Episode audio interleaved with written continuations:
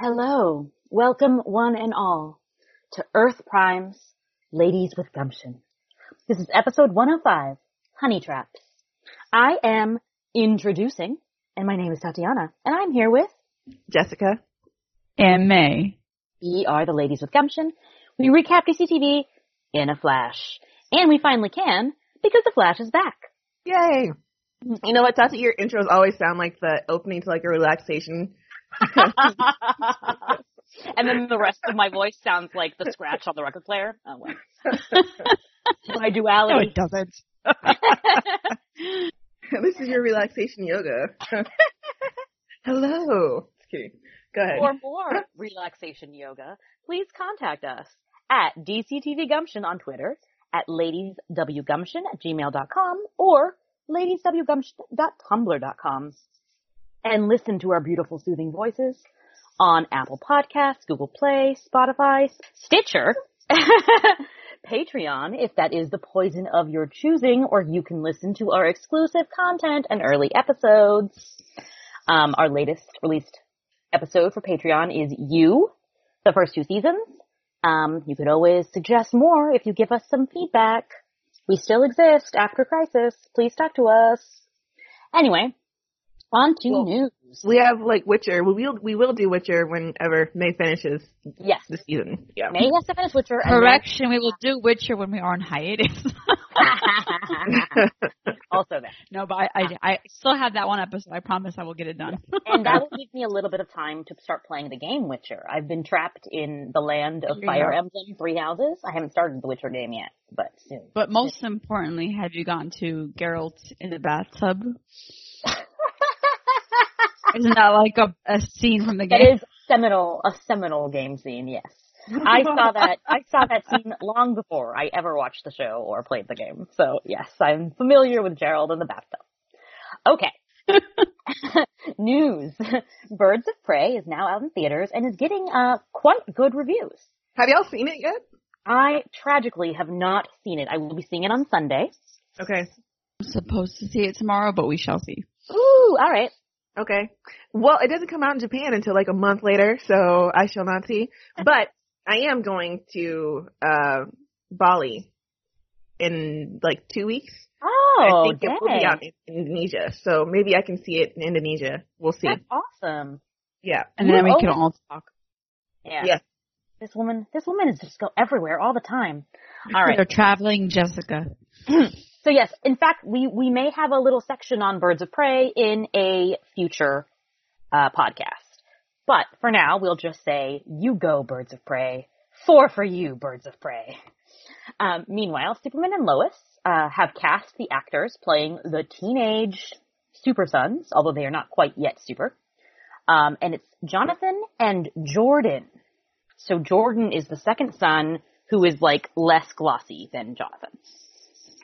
Um, That's a good way to put it. I don't know how we feel. What did, what did we guys feel about the descriptions and everything that they gave us for Superman and Lois? Because we know Lana's going to be in it. That's also pretty important. Um, uh, Superman was, or not Superman, but Clark was fired or laid off, Yeah, laid off from the Daily Planet, which is like Yeah. weird. Like why?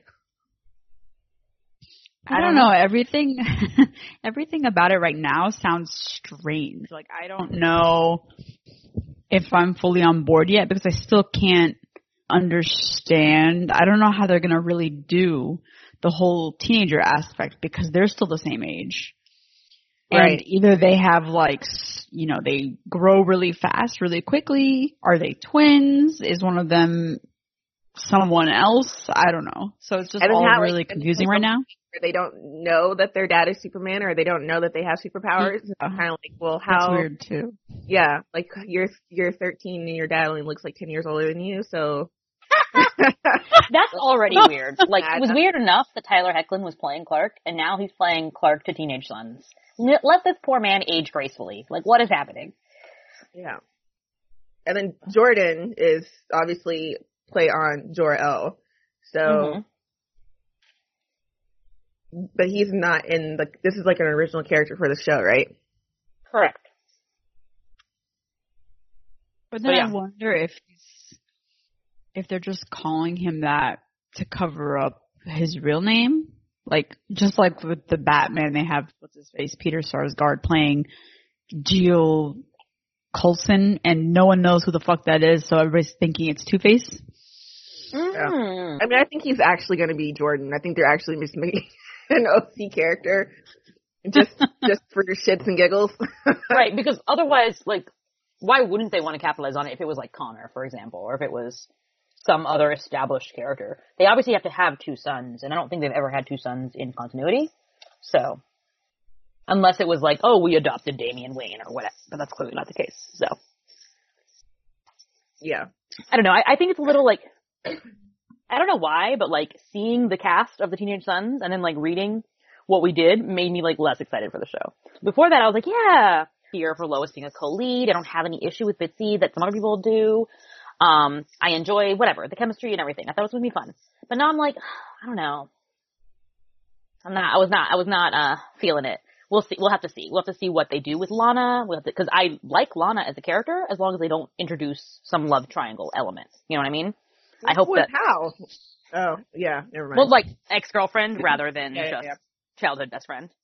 Um, so that would be that would be But that- I'm- unfortunate. I think that would be really weird if they did that knowing that they're already married. Like, Exactly. I mean, like, exactly. Mm, I don't want that. I don't want that. So, and also, like, why make Clark not a reporter aside like from a like? stay at home. Is he like he's like a stay at home dad? Or like what is he? I guess that could be fun. If Lo- if Lois is the reporter and Clark is like the stay at home dad slash superhero, then that would be fun. Okay, I'm excited again. Thank you. she fixed it. Anyone else have things to say, or are we moving on? We can move on. Oh, good. Move on. All right. Into Black Lightning news, Wayne Brady's uh, long-awaited arrival will finally be February 10th. We Like, can week, like, where is Wayne Brady? we can confirm. I think I'm assuming we can confirm. Yes, they be- released a picture and it says February 10th. Thank you. He will be in Monday's episode of Black Lightning. Mark your calendars. All right. uh, Batwoman, uh, not this Sunday, because this Sunday is the Oscars, in which, put it out to the universe, Parasite will win, Parasite will win, Parasite will win. Yes. um, but uh, after that, uh, Kayla Ewell will be cast as, or has been cast as Nocturna on Batwoman. Um, there's my surprise Pikachu face because I don't know who Nocturna is. Um, therefore I have no thoughts on this. Anyone else have thoughts on this? I just read that one, well, the article that it was announced in that in the comics, it used, she used to just be someone with like pale, really like a thief with like really pale skin and sensitivity to light because of an accident or whatever, whatever, whatever, whatever. And then in the new 52, that's when they just made her a vampire. And she's been involved with Bruce before, and she's been involved with Kate. Um, but the thing with the relationship that she had with Kate, people were kind of like not feeling it because there were some kind of like consent issues with, you know, like like hypnotizing or mind control or whatever. Mm, Okay. So it's kind of like, uh, Yeah, so, like, "Oh, about that. yeah. Um, but uh, she is a CW mainstay, so many of you may know And she her. played a vampire before. Exactly. Many of you I may guess. know her know. As Vicki watch the show. Donovan. Did she play a vampire in Donovan the from Vampire Diaries. She did become a vampire in that show. She was one of the first uh, human characters who was turned into a vampire. It's very sad. Got it. And most recently, she was also in uh, Roswell, New Mexico. So there you go. She comes and goes. We are happy to have her Is that back. show I guess. canceled? No, it has a Oh. season two. It's just a mid-season show. How Okay. dare you? I don't know. How dare you cancel Roswell? Like, why is she didn't work on, on Nothing on Batman? the the CW is canceled. they just was like just rotate the actors. Yeah, I mean, she was just a a, a, a character, not a not a series regular. So that is why she can do both. Okay. All right. so, ah yes, as we said, she's an alluring and seductive villain who preys on the beautiful people of Gotham to sustain her need for human blood. So that's great. Why does she only need beautiful blood? That's kind of weird. And you know, she is, you know, How superficial. Yeah. yeah. now, um, we will do Sophie's feedback. in danger. Just kidding. Maybe. That's true. Sophie is a beautiful person. In fact, I mean, I feel like they're, you know, all three, all three ladies, all three of our ladies are, are, are hot. We'll have to see. We'll have to see. All right. So Tasha has given us her feedback. Thank you, Tasha. Yay. We missed you. so it's finally over. Arrow has taken its final bow. I didn't go into the finale with any expectations beyond Olicity being reunited, and you got that right, and Dig becoming Green Lantern, and those were fulfilled. The episode's most important task was to honor the legacy of Oliver Queen, showcase growth, and prove he kept his promise to his father to save Star City. While there were flaws, I honestly can't believe I live in a world where I'd say Arrow did a better job giving its characters a considerate and consistent ending than Game of Thrones. Mhm. I can't disagree with you there. The bar so you are is very right. low there. the bar is low, but it absolutely cleared that bar. yes. Like I would say, not even it's not even a close call. So there, I'm totally with you on that. Some character moments. Uh, all, reality Oliver kicking Slade's butt. I loved that. You know, yes, long live Moira Queen. Uh, Theroy, Thea and Roy getting married. Finally, it's been 84 years. That gift. Emiko being back. Um, Oliver mentioned in season seven that Thea always wished she had a sister, and Emiko said that she did too. So it would be nice. Canning, she's head headcanoning that Emiko will be a bridesmaid at Thea's wedding. And I support this headcanon fully. 100%. also, Ava's lovely, but my beloved is Nyssara. Yep, that's my ship too. I mean, I like Ava Lance too. I'm not, you know, begrudging Ava Lance anything. But when Nyssa called Sara my beloved, I was like, so. Tommy being alive. Um, and of course, Oliver had his no killing rule in season two because of Tommy, but he started killing seven episodes later, so maybe Tommy didn't have to die after all. Side note, uh, Merlance writes, Tommy and Laurel were the superior ship. um, I mean, it's true. It's better to be with a man who did not cheat on you with your sister and then accidentally caused her death. So I support that as well. Well, for Tommy, that would have been awkward because we know who his sister was. So that would have been super awkward. Oh god. All right. Um, anyway, William, Mia, and Felicity, adult William made peace with his father. His bigger issue was Felicity not being in his life, and this time it's corrected. now that his grandparents let him get kidnapped from Central City. Success. Um, Felicity doesn't have to spend 20 years carrying the regret that Oliver never got to see their daughter past infancy, since now she knows that he trained Mia, so that's very nice. Mhm. Uh, Lyla losing it when William was missing was unexpected because she's usually stoic, but it showed she genuinely cared for Oliver and reminded me that they bonded early in the series. Aw. This was John Diggle's episode and he deserved every second of it. From the documentary to the flashbacks to the call to arms to find William, ending with the eulogy and finally getting the ring. He owned the finale and I love to see it. but the line, I was his brother and Oliver Queen was mine, was an attack. Hmm. Oliver is a soft, schmoopy mess. His perfect way to see Felicity after 20 years was a blend of the first time he saw her and the first time they spoke. Very sweet. The I Believe in Magic scene, where Oliver got down on bended knee to get a pen Felicity dropped, was paralleled when he proposed. Felicity caught the bouquet at Diala's wedding and walked straight to Oliver, paralleling parallel reception. And Oliver stared longingly at Felicity in the hospital after Sara was born, paralleling them having Mia. So it bugged me that they never addressed when he came back from Hong Kong in the 314 flashback and first saw her. I'm glad they saved it for the finale moment. So yes, that was sweet. Uh, random thoughts. No, Walter. True. Where is Walter? Living his best life, but he should be there. Um, no Reza. I can't remember how to say her name, but you know who I'm talking about. Yeah. Yeah. Explain yourselves, writers. it would have been nice if they hinted how Diana ended up 40. It would have been nice, wouldn't it? It would have been nice. Um, That makes me think that it's supposed to be a story for the show, the Green Arrow and Canary show, if they ever pick it up. it is, yeah. Yeah. I guess that is news. One of the paparazzi from um, Canada said that they did open up a production office for Green Arrow and the Canaries, which is Okay. a good sign for getting picked up. It's not uh, positive, doesn't mean that they absolutely are getting picked up, but it means that they're more likely to get picked up than not. So there's that.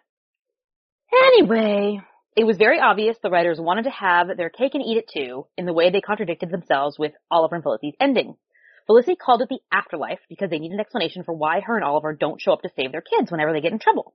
But also, they very specifically confirmed that there was no body in Oliver's grave. Um, they buried mementos, and there's no grave for Felicity. Uh, Guggenheim gave an interview where he, where he confirmed that Oliver is still the Spectre, hence he is immortal and has the ability to manipulate time, space, and reality. Which is why Felicity is young again, and they can spend eternity in a paradise version of Star City. He did all this so he can have the option to bring them back for a cameo if he wants to. Boo. Yeah, boo. um, now her prediction is that she thinks that Diggle will um, be on the Superman and Lois show because he's moving to Metropolis, and that Yep. is absolutely. I I agree with this. Yes. Plus, so far it sounds like they need some color. So So you don't think he's gonna go to space, Tasha? I think it would be like the other option is of I- course for him to go to the Green Lantern show, but it would be strange I think to hop from CW to HBO Max. hmm That's the only reason why not. It is all Berlanti though, so It'll probably be like the civilian version of him will be on this show, Superman Lois show, right. but the Green Lantern Corps would be on like HBO, so he could probably like straddle both because he's not going to be like all or character. nothing. Yeah. Right. Yeah, he could be like a recurring character on either. That'd be awesome. That'd be like a fun way to connect the universes. Just have Diggle pop up in every every show. like in Felicity, like he pops up on the Flash, he'll pop up on Superman, he'll Exactly. go to HBO. he yeah. just goes to visit National City, you know, whatever. It's cool. Anyway, uh, thank you for that feedback, Tasha. We deeply missed your thoughts yes, yesterday, last week. We're glad to have them. And now it's time to get into the meat of this episode. Format is The Flash on side A, Black Lightning and the Legends on side B, our likes, our dislikes, and our Lady with Gumption of the Week. Please take it away, May. All right, for side A, we've got the Flash is back after a million years, one month and a half. It is back, and we have more feedback because of it. So, Life After Crisis. Side A is called Overdrive. Um, so, the Flash is back, hit the ground running. Life After Crisis means Citizen is printing an explosive story. Iris's life is threatened by Dr. Light and McCullough Technologies. Refusing to hide from those that are attacking her, Iris sets out to expose a dangerous organization called Black Hole. Meanwhile, Barry must face the consequences of the crisis and fulfill Oliver Queen's wish for him, aka Diggle's wish for him, which is to enjoy life and slow down. Uh, what sparked joy? I like this is the first episode this season I think that I've actually wanted to watch twice. I feel like I don't know if that's just because if I'm saying that because it's like a long ass hiatus and I don't remember like the first half of the season or but I just like this is such a really good episode from beginning to end and like I was invested the entire way through. Like the entire A plot. You know, Iris got so much to do because Grant still had to like film some stuff for the crossover and I really appreciated that. I was like, thank you, Grant, for being too busy. Um, like the whole uh, opening of like the mystery of like black hole and actually like really delving into it was really great. You got to see all of Team Citizen working together. Um, and I feel like we we we got like little bits and pieces, but we never really got to see them actually like do their thing and like uncover a story.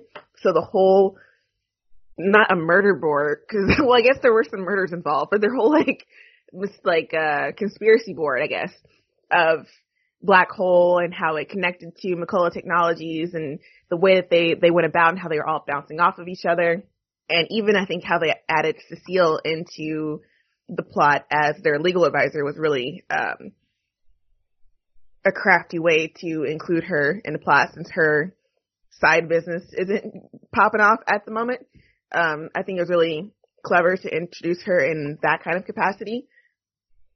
I thought like Iris was very sharp, um, especially like when she went to, we saw her going to sources, we saw her, um, confronting Joseph Carver at his, at his business and being like, what is this? I'm going to run a story and all this kind of stuff. And so, um, Iris Ace Reporter was like on her A game, which was great. Um, I liked what little we got of West Allen, like kind of like the domesticity thing where Iris is at home and Barry just like pops up and the way he pops up is like hilarious. He's like, Hey, I guess who I found? Um, so like Iris, Barry and Diggle scene was really great. Um, and then before that, when Iris was like talking on the phone and she's talking to somebody and she about the article of the Flash being back and she wouldn't say who it was she was talking to. She said, thanks again, friend. But Yes. I'm just gonna say the friend is Kara because they're journalists now and they're in the same universe and that should happen. Um, if it's Lois, that's okay too. Like I just want like some kind of like nod that these journalists are like now talking on the phone because they're actually friends. So hopefully, well, I mean, I'm saying this will happen. So just if it's not what happened, then I don't want to hear about it. You're manifesting it. manifesting it, manifesting it.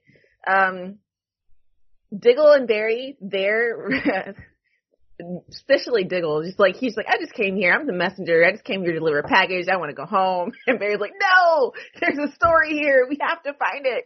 So like Barry, Barry's also was very like driven in this episode in the same way that Iris was to to solve like a mystery, which is kind of cool to have them parallel each other. Um, but I really liked uh, the emotional beats between all of the characters in the plots, different plots. Because like the C plot, you had Cisco really struggling on how to get over the fact that if he was Vibe, then maybe he could have sensed this antimatter and like prevented trillions of people from dying. So he's dealing with that and the fact that everybody he knows is gone, but then you have like a lot more problems than solutions at the moment. So he's a little bit like guilt, survivor's guilt or whatever. And so in each plot, um, everyone is going into overdrive. You have Barry going into overdrive to find some kind of like purpose or meaning that Oliver left him behind. Iris is going into overdrive trying to get rid of like black hole. And then you have Cisco going to overdrive trying to like catalog all of these people and new threats and things that maybe he could have prevented if he had only been Vibe. And then you have in each of those plots someone there to kind of like have this emotional beat with them. So if Diggle, it was Barry, you know, and a really great advice that, you know, sometimes you just have to like slow down and enjoy life. Like crisis is over. Um, stop living in crisis mode. And then you have like Joe with Iris. Really great conversation. It's such a step up from season one, season two. Do you have a daughter, Joe? Cause this Joe definitely had a daughter and supported her. Um, this Joe would not have told Iris that she could not be a cop when she was younger. You know, this Joe is like, yes, we're going to do this, but do it like safely. And I think he had some really good advice about, you know, the kind of like Rome wasn't built in a day. Like you can't win this war in a day kind of thing. So like stop running head first into things. You can actually have like a plan and you still can go after it. Um, so I like that he was supportive and help her to help her like think and strategize instead of just telling her no that she can't do it for her safety. Um, and then also in the C plot, you had for Cisco, Caitlin was there to kind of help him talk through a lot of his anger and grief and and give him a new purpose into um, cataloging all these like new threats and trying to help the people that are remaining in that way other than rather than just kind of like spinning out. So I love that there was for each of the plots there had um these really good emotional beats in all of them. Um I think that the black hole mystery was uh with Dr. Light, the new Dr. Light, awesome. And she is Japanese. And I was like, because like when I heard it, I was like, yes, she's Japanese. And I was like, now let me go and, you know, not, I got, I had to look her up to see Right. if she was actually, I was like, yet. Yeah, I was like, I don't want to like put on my clown makeup later. And I was like, yes, finally we have a, like an accurately cast Dr. Light who's not just Asian adjacent. And then like she like be looks like a white woman with a really tan skin or something like that. But she is Japanese. Her name is Amy Nagata. And so that's great. Um, you know, no offense, Linda Park. but now we have like an accurately cast Asian character and like her Kimiyo Hoshi is her name in the comics too, but like Hoshi means star, and um, you know the, the explanation of her powers that she was like researching starlight in Tokyo, and so now that's kind of like all connected. So it's a really cool kind of like little egg thing, Easter egg for people that don't know Japanese. Of course, you know it's kind of upsetting. Well, not upsetting, but like her her boss, she's an assassin for a Wonder Bread white man. sounds like he's a Wonder Red white man, but uh, I digress. But she was fun, and she could be coming back because she got away. Um, the whole scene at the house where she uh, shoots like hologram Iris was like really great. That actually that whole sequence, like her at the house and then Iris um facing off with Carver was like really suspenseful and like Iris just like lighting into his ass about the whole thing and it was just like amazing to see. Um but I also think the limited stuff that Killer Frost got, uh we got to see like an, another like usefulness of her powers when she was able to like freeze around the bullet and, and take it out, which I thought was smart. Um, yeah, yeah Killer Frost. um, but yeah, like I could just like recap the whole episode. I think I probably did, but you know, like the final, the final scene too, when she was in the uh, Ava McCullough's like like studio and gets like pulled in by the mirror. I was like, what the fuck just happened? and that, that was a great way to end like the whole episode. So, and of course, you know, obligatory West Allen fireplace kiss. Very cute. Great minds, beautiful minds, beautiful writing. Love it. Yeah. Whole episode, guys. Um, I fully support and endorse Jessica's commentary.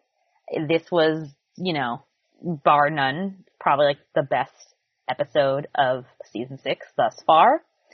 It finally felt like uh, the Flash was like firing on all c- cylinders. I don't know if Eric was just weighed down by having to craft a story for Crisis, knowing that Crisis wouldn't be about Barry at all, or if he just needed half a year to, you know, get his groove on, or if this is just like a lucky episode or what, but um, the writing seemed uh, more exciting. Uh, the plotting was tighter.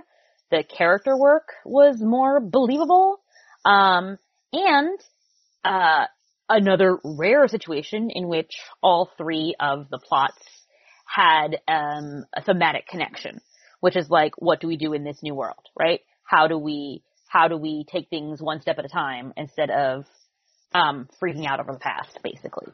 Cause like Jessica already pointed out, you know, um, Iris is trying to go all in on stopping Black Hole and she needs to kind of be taught down by her dad. She needs to learn like, you know, if you do one thing today, there's still more days, right? The world's not over tomorrow. Um, Cisco is freaking out because he feels responsible because he didn't have his powers. He thinks he could have stopped Crisis in some way, which is exactly why they took away his powers. So you're not wrong, Cisco. Um, and and it's like what you have to stop and take stock we have in this new world in this universe and how you could protect that. And then of course Barry is still holding on, clinging to the past of Oliver, clinging to Arrow's eight seasons. And Diggle has to be like, we are off that show now, Barry. It's Get time for you to. Grow yeah. It's off. time for you. It's time for you to lead this verse. So, so yeah. Um, they all kind of played into each other in that way, even though they were primarily separate. But despite the fact that they were primarily separate, it was nice, uh, especially to see how Cisco and Iris, you know, and the Team Citizen interacted. Um, and they kind of like had each other's back. We got to see Cisco and Iris work together. Cisco and Camilla work together as a nice team. All of Team Citizen was lovely this episode. I feel like Cisco and Camilla are actually like really cute. Mhm. and bounce off each other in this episode a lot more than I feel like I've seen when I've seen them together in other episodes. That was good. Yeah, for sure. It, it feels like they're also, you know, getting into their groove. Um, and even though we've seen Team Citizen work together before, this time it did finally feel like Iris was not just leading the pack, but like being active, not just delegating. Because a lot of times the problem that people have had is that Iris is the leader, but then it'll be like the Team Citizen plot is used to like launch Cecile's new career, which she is not doing, by the way, um, or launch Allegra's mystery backstory, blah blah, whatever, right? Um, and this time it really was about Iris and a plot that Iris was driving, which everyone else still had a part in, because we got to see more of Cisco's and Camilla's relationship. We got to see uh, Cecile in the very interesting capacity of being like a defamation lawyer, or just basically like trying to keep uh, Lawyer is like a very broad term. right. or she, she just does whatever the law requires in that moment. Right. It's like Caitlin with her like biology, yeah. whatever. It's like whatever it is, like she yeah. knows it. Exactly. I mean, her her lawyer tagline is like, "Do what you feel, but do what I feel because exactly, I know do what I feel." but it was nice, like for the for the majority of the episode, I was like, it's still nice to have Cecile like subbing in for the parent role here. Like we see that she's being a little overprotective, but it's like out of like a correct concern, right? She doesn't want them to get, she doesn't want the company company to get in trouble. She doesn't want Iris to get in trouble, etc. And I was like, is Joe just not gonna be in this episode? Is that why Cecile is being the mom right now? But then Joe stepped in and I was like, yes, we got both. Two parent household. So anyway, um, so I liked that, obviously. um, and I really loved seeing Iris go head to head with what's his face, McCullough, whatever man. Um, you know, meeting with sources, even though as soon as she promised to protect him, I was like, well, he's gonna die, Iris. Why did you say that? but despite knowing that that man would die, there were plenty of twists and turns in the plot. Um, and things didn't always go the way that, um, I expected them to go, which is very unusual for a Flash episode. Um, and of course the cliffhanger was incredible. Like it was scarier or, you know, more tense, more exciting than anything that happened with Bloodwork for the entire time. Um, and also very reminiscent of that one fanfic. I don't know if you guys remember that fanfic where Iris is trapped in the mirror world. Yeah. Yes. So yes. good job on Eric for taking that idea. Sometimes we have to do it. Sometimes. Um, I'm very glad we're finally getting to that. Um, speaking of, you know, Mirror Master was so wasted in season three and whenever else he showed up again. Maybe it was just season three. Like, why? Why did they write him like that? Horrible. So I'm so glad that uh, he is getting a redo in, I guess, she, because now it's Ava. But still, I'm very happy. I'm very happy to see a new version of Mirror Master that clearly is more interesting and has correct powers. So yay for that. Um, I also like Dr. Light. Um, I thought she was uh, fascinating, and yay for her being Japanese. So great success. I'm also glad she lived. Also, her like powers when she turned them into like weird black hole goo. And at first, I was like, it looks like a little black hole. I think it's like so patches, right? Yeah, like yeah. crispy. So it was really creepy, um, and looked good. Yay! Uh, I mean, not yay for the people that are dead, but yay for Doctor Light. yay special effects. Yes, yay special effects. They they got some of their budget back after Crisis. Um, so yeah, overall, I was really happy with Iris's plot. Nothing, and Candice did an amazing job. I already mentioned Joe, but I loved the Joe and Iris scene. It almost made up for all those times he did not check on Iris before Crisis and did not care about how she would deal with her husband's death. So, anyway, I'm glad, I'm glad that he knows his daughter again. Thank you. Um, also, once again, appreciated Carlos's performance. I think he always does the most with the least. Um, it was nice to see, uh, you know, both Frost and Caitlin kind of be there for him, be like the advice giver in that relationship, um, and help him, you know, brand his next step because I miss Killer Vibe as, you know, my little crack ship. So happy they're back. Um, I like that Diggle we get to see how much, how close Diggle and Barry are now. And that it was nice that he even, you know, hugged Iris and, you know, they have some kind of repar, uh, repartee even though we don't ever see them interacting.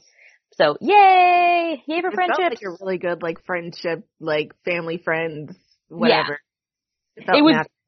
exactly. It was very it was very natural, believable that he would just drop in and be like, "Hey, I'm checking up on this, and I want to tell you this. There's this mask." And then, you know, of course, Barry was like, "There is a mystery behind this mask." So they had to go off on their own little quest. I did like how the Diggle and Barry, you know, pep talk scene paralleled the Joe and Iris pep talk scene. So, so they they each got advice from their black fatherhood figures, even though Diggle is more like a brother, but that's okay. He's still someone's dad. Um, he's JJ's dad. Exactly. Well, which does not speak well of his parenting skills. that's okay. Um, so yeah, I think that that's that on that. I like, like, uh, Jessica said, the whole episode, almost the whole Yeah. episode, I could say, sparked like the one the one part of the episode that I did not describe that I also liked was the opening sequence with like jitters. oh yeah! Because That that was was like cute. really cute, really light, really cute, and like the fact that they had just reopened and they're already being robbed is just like another day in Central City for them. And then, uh, you know, the the even like the robber, like figuring out that there wasn't that he was dumb and there was no money. He's like, well, I'm gonna start bringing stuff. like that whole like yes, that was really the cute. whole thing was just like really funny.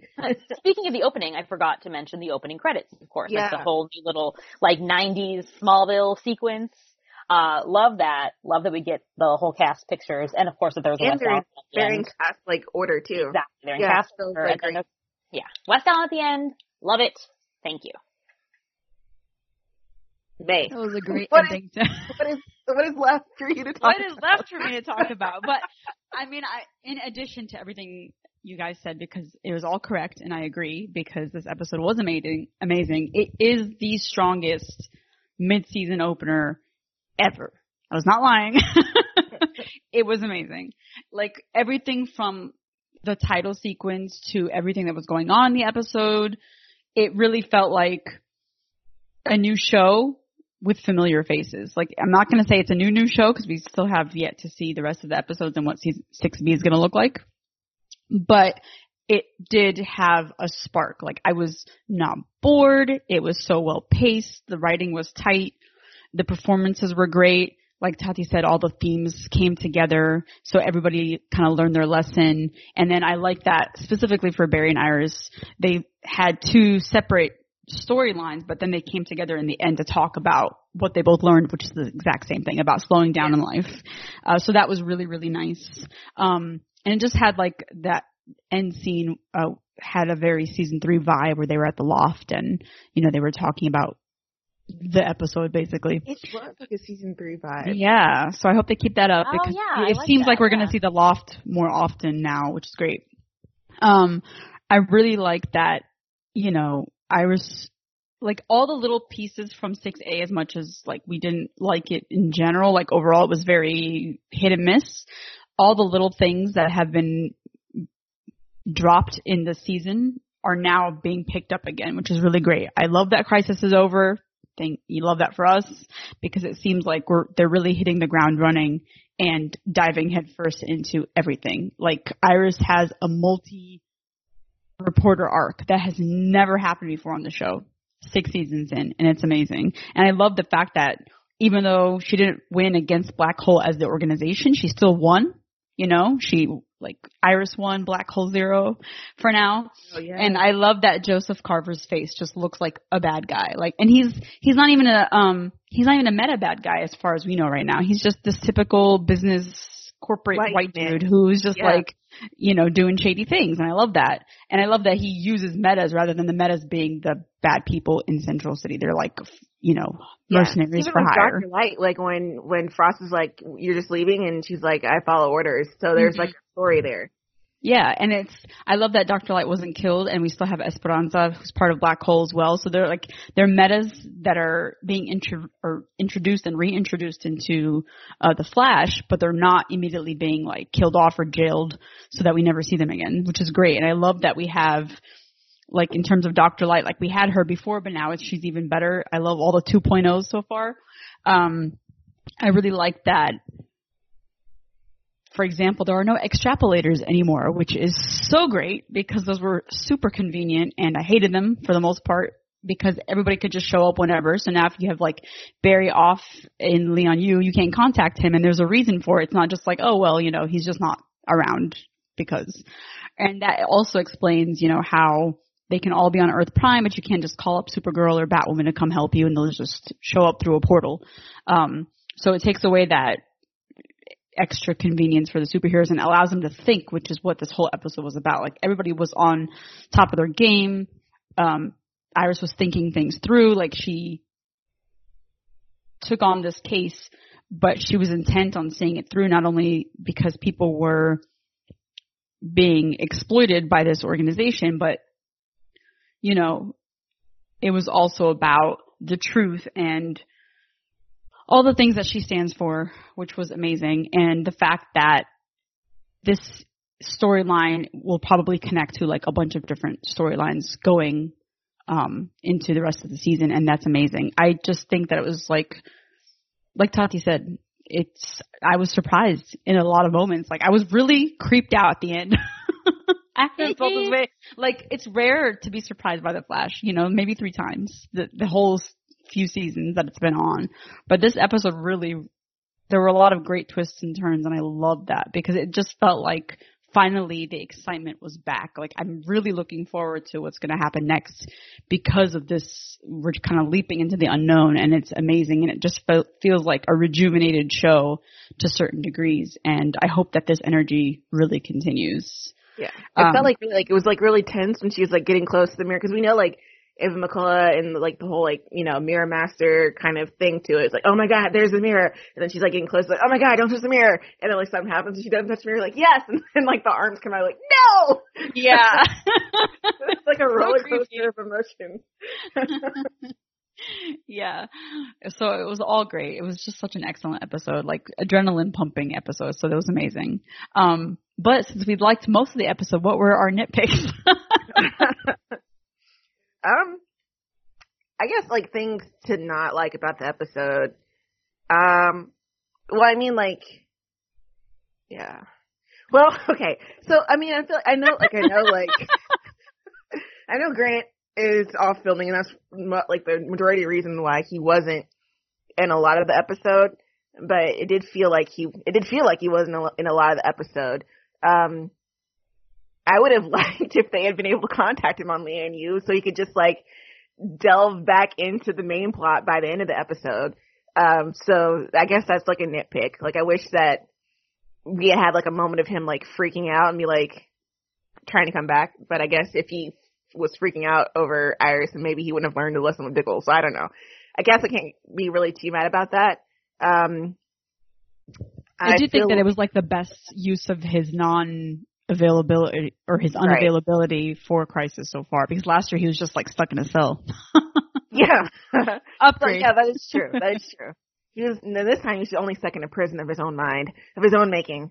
Um, I feel like with uh Iris's plot, I do like I I guess the reason why I I really liked Joe's conversation with her so much is that I was also kind of like Joe and that I didn't understand like why she was going so hard at this man and at McCullough Industries so fast and like why, you know, Cecile gave like actually decent advice, like there's a defamation lawsuit awaiting you if you keep going at it like this and she's like, Well, I don't care. I was like, Wait, you should care.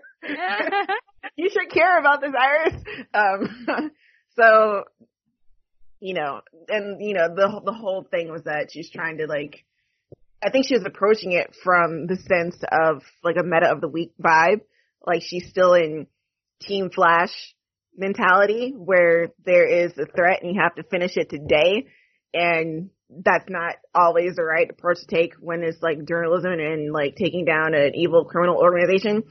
Um, so while it was like a really good episode and a good lesson and especially through her conversation with Joe, I was really kind of like, you know, I'm with you, girl, but I don't, I don't know. Like, I'm a little scared in this ride right now. So, um, that's just like a nitpick. Um, probably like the weakest part plot for me was the C plot with Cisco.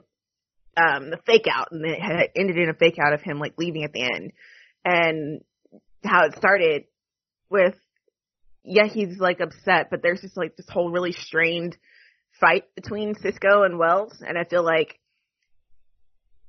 Tom's Nash is just like really cavalier about and still kind of like really cocky when he doesn't have an, a right to be cocky in this point.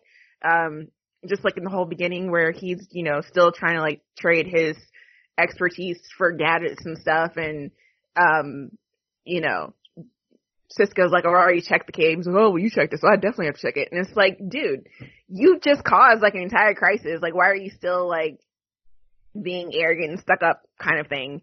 But then also on the other hand, like Cisco, uh, just like increasing the drama and like blaming Nash and like you should have died kind of thing. It just felt like it was drama that they needed to put in there because we need to like stretch out some minutes and and make it seem like there's more here. Um, and I don't I don't even know why Cisco bothers being upset and hating a Wells anyway, because that's literally the same song and dance that they do every season. So you would figure out like he didn't like Harry in the beginning when he met him. So I figure like why don't you just skip like he had the right idea earlier in the season. He's like, let's just skip to this part where we're friends and call it a day. um so I don't really yeah, it just it seemed really forced that they're having this kind of like issue with each other in this episode. Um, and then like nitpicks, but some of like, and I think we had someone on Tumblr ask us or mention something as well.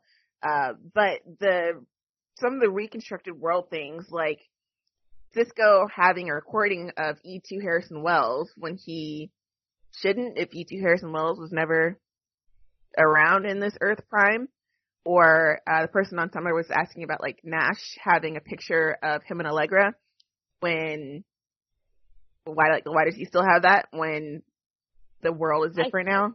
I think it's not that they never existed, but rather that they still did disappear in Crisis, is what I imagine. I think the Yeah. Earth still had to have, so like, they still died. Yeah, I feel like there's yeah, I I feel like there's kind of like some this like patchworky thing that's going on that would explain it, but they they don't really or they haven't really delved into what that patchworky thing is yet, and so it just kind of seems like inconsistencies are like you know. He, he took like it, Yeah. it feels like like bits of this world in which Cisco's Harrison Wells box still exists, and bits of this world where Nash's Allegra picture still exists, and they like fuse them together. So both things still exist when they technically don't exist. So it's yeah, it's like weird. Um, but they they just haven't really explained it. And actually, I'd rather them like show the differences out in the field rather than just have Cisco like rant about it from the sterilized confinement space that is Star Labs. So he had this whole like spiel um with Killer Frost, I think, earlier in the episode, that all this stuff is different. Um, and I'd like to, I would like to see it in my Monique voice.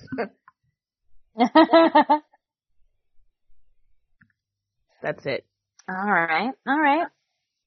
My its are mostly I was not that impressed with the Barry side plot. Like I understand, like you said, you know, Grant had to go do crisisy things, so he did. He had very limited time. Um, and I'm also glad a because Iris gets more, and also b because I don't want to spend that much time on my Oliver feelings, and we're good. Yeah. I'm good. But the fact that we had to spend any time at all on more Oliver feelings was yeah, I would agree. a minus. Um, and also just specifically, I just, I, I know the leap that Barry was making, but I didn't like, I didn't believe it. I wasn't like, really? Like, okay, sure, yes. the, the, the, the mask means there's more Mirakuru. Cause Oliver, as the Spectre, couldn't have just told you, hey, Mirakuru things are happening before he died. Instead, instead he was like, let me just die and then leave a mask for Mary to figure out afterward. Like, it's not like you didn't have time. You were just hanging out there talking about the past in Crisis. So anyway. Um, so that's what, that's, that was just like, that's a nit- nitpick because it doesn't really bother me, but if I had a negative on that side. And then yes, I totally agree with you. Nash, just shut up, Nash, shut up. Um, I don't care about Nash. I wish they just left him in that pipeline or wherever. Um, I don't know why Cisco bothers being mad at Nash. It's the same, like you said, it's the same song and dance. We've already forgiven him. Plus, it's not even his fault. We already know it's the monitor's fault, so who cares? Um, and then finally, um, I like Allegra, but I don't think that Allegra being his daughter on another Earth is like an interesting plotline. It literally feels like we don't have Jesse, so this is now Jesse. Yeah. Sorry, Allegra. Now you have an anchor that is Nash Wells around your neck. yes. So I, I want to, I want to free Alle- Allegra from this, from this plot line. I just, yeah, I don't like it because mostly because it just feels like mm, Jesse 2.0. Uh, and also because I just don't care about things that Nash does. I'm sorry. I'm sorry, Tom Cavanagh. I love you. I just don't like Nash. So, um, bring back Harry and Jesse. The end. Um, that's really, that's are really my, my dislikes. So I'm good with that. Yeah, I agree with that. I think it sucks that they just they literally don't have anything to give Nash. But when he said that he paid for his sins as pariah, I just died Like, laughing. when? Like stop. When did that happen? And like even with that they're worried about the anti-monitor cave, isn't the anti-monitor like shrinking into oblivion at this point? Like does it matter whether his cave is open anymore? So yeah, those little tiny things. Um yeah, I think like in terms of like Cisco, it feels like he was just mad at himself, so he was taking it out on Nash. But I didn't, like you guys said, it didn't make any sense because this relationship is just tired at this point, and unless they're gonna actually commit to evolving it, which they're not because Cisco's just leaving now again, um, is just strange. And I don't understand even like why he can't. Like, is he just gonna fly around? The world collecting fly, information. Not like him fly, but like literally take a plane.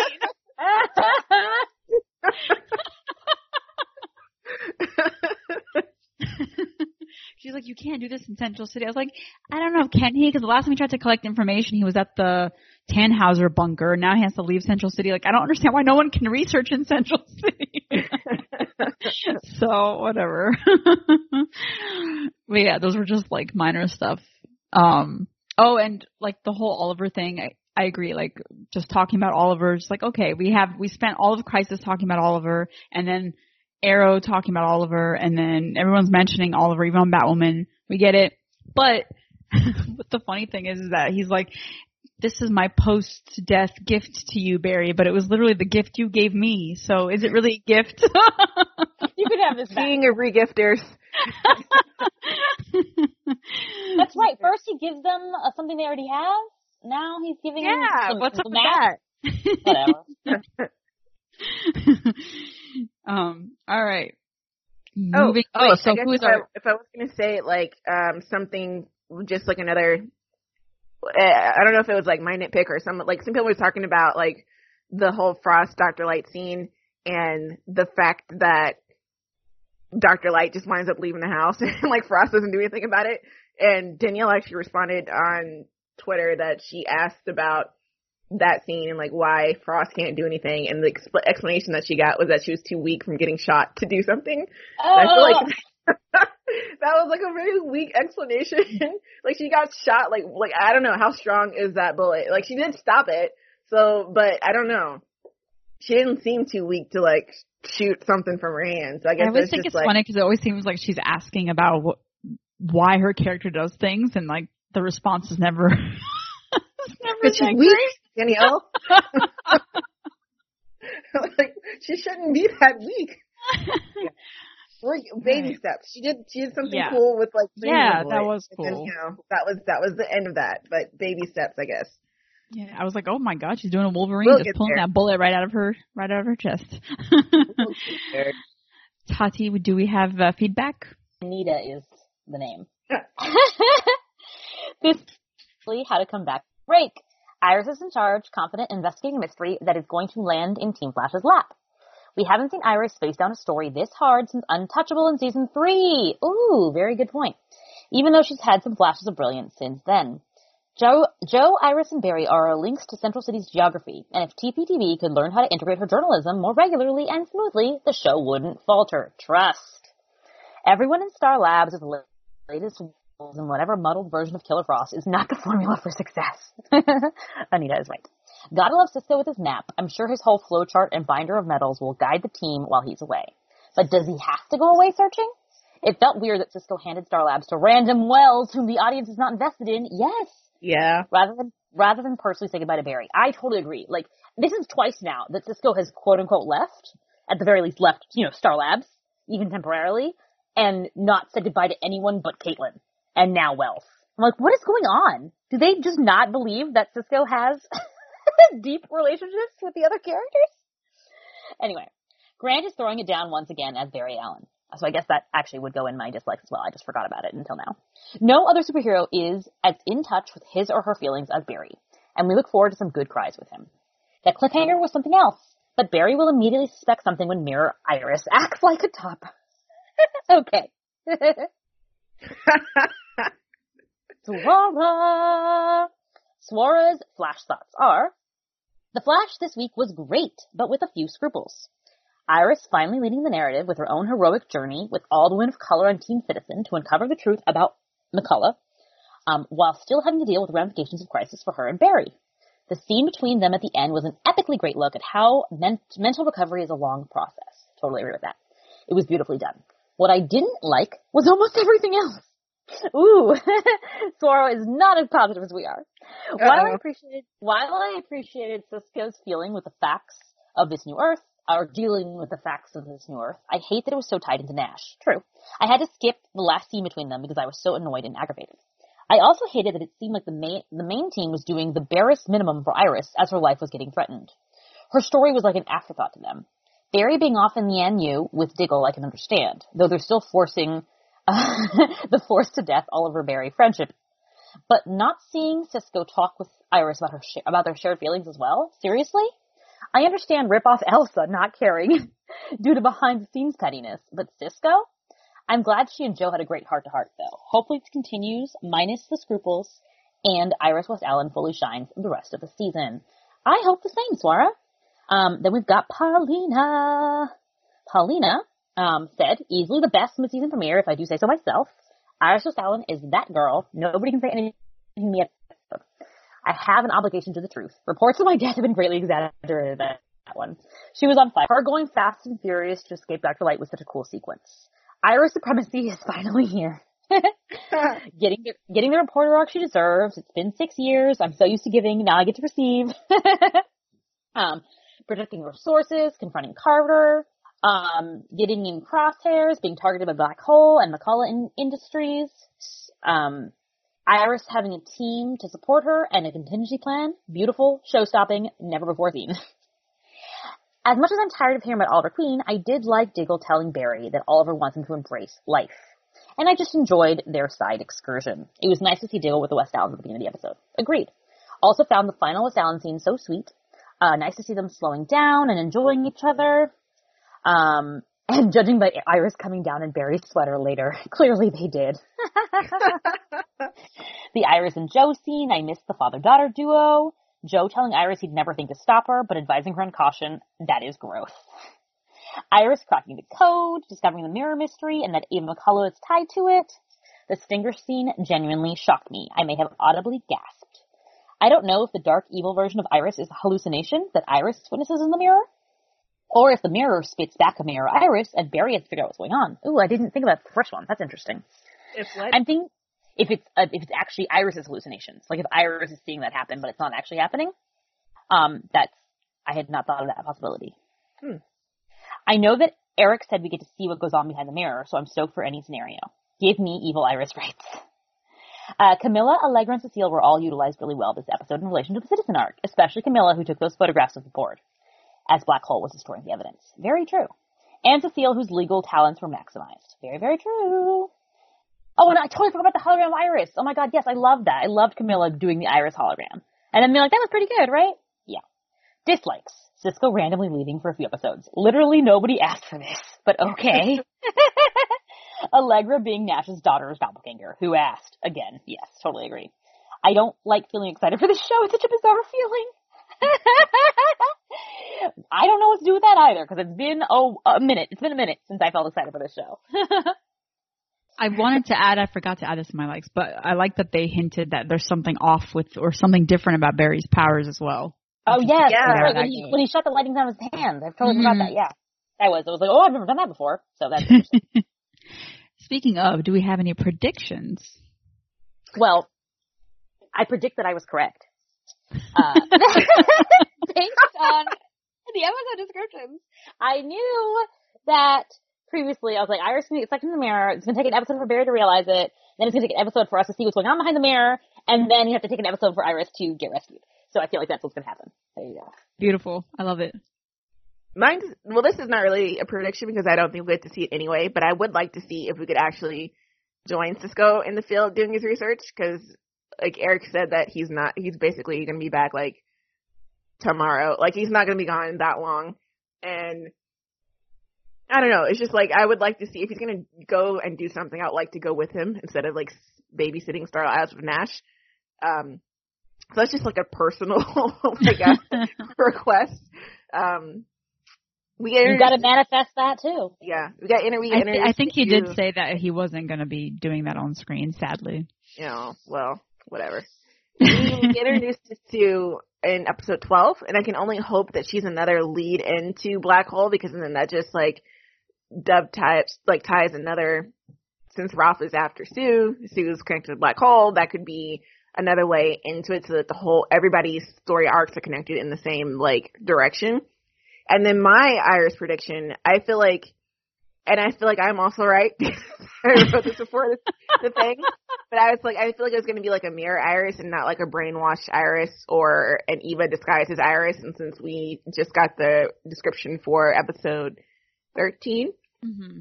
Grodd friended me, where it says that Iris and Eva try to figure out how to get out of the world. So it's not either one of them that's in the episode for next week. So I feel like it will be like a mirror iris and like a reverse iris, if you will. Um, but like, um, I was wondering because like you brought up Tati about how Joe talking to Iris almost made up for the fact that he didn't talk to her at all about her feelings pre-crisis. And I'm wondering, like, if we're going to like the mirror version of things, and uh, obviously from the promo for 611, like Iris is a lot more like snarky, and you know, I had to prepare for my life without you. I can't be your damsel in distress. You're the Flash. You know everything. You know, like, is that what? Like, I I, I don't seen it yet, but is that why we didn't get her feelings before Crisis? Mm. Because they're coming out through Mirror Iris after Crisis. That's, That's very possible. possible. I like it. I love it. I Like the way you think. And I'm just going to declare Lady with Gumption of, of the week is Iris. Moving on to side B. No suspense. Side B, Encores and Outsiders. For Legends of Tomorrow, we have Canoodling with the Enemy. When a new blip lands the Legends in 1947 Los Angeles, it puts them on the trail of Benjamin Bugsy Siegel, who seems to take pleasure in fraternizing with the Hollywood elite. Sara, Ray, and Constantine devise a plan to capture him while Ava and Rory sit on the sidelines for the time being. They soon realize that they need to worry less about Bugsy and more about his girlfriend. Ava is struggling with being on the sidelines with Rory. Meanwhile, Nate accompanies Behrad to his dad's birthday where Nate meets Behrad's sister, Zari, who seems familiar to him and is also a snarky social media influencer. What did we like or what sparked joy about this episode?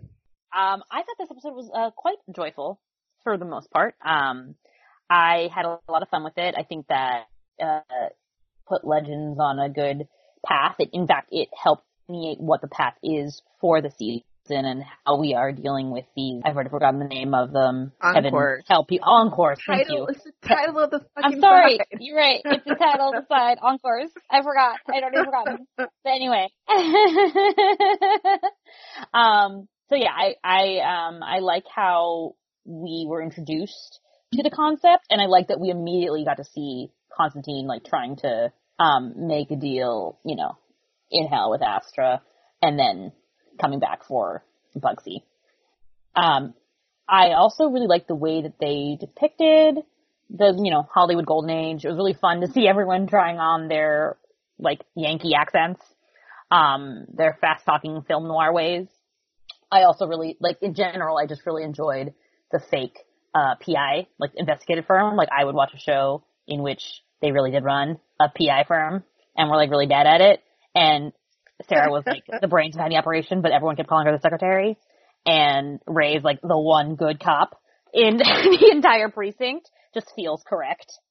And of course, you know, Constantine is basically Holmes, Sherlock Holmes. So all of that I enjoyed, or Dick Tracy or whoever, one of those dudes.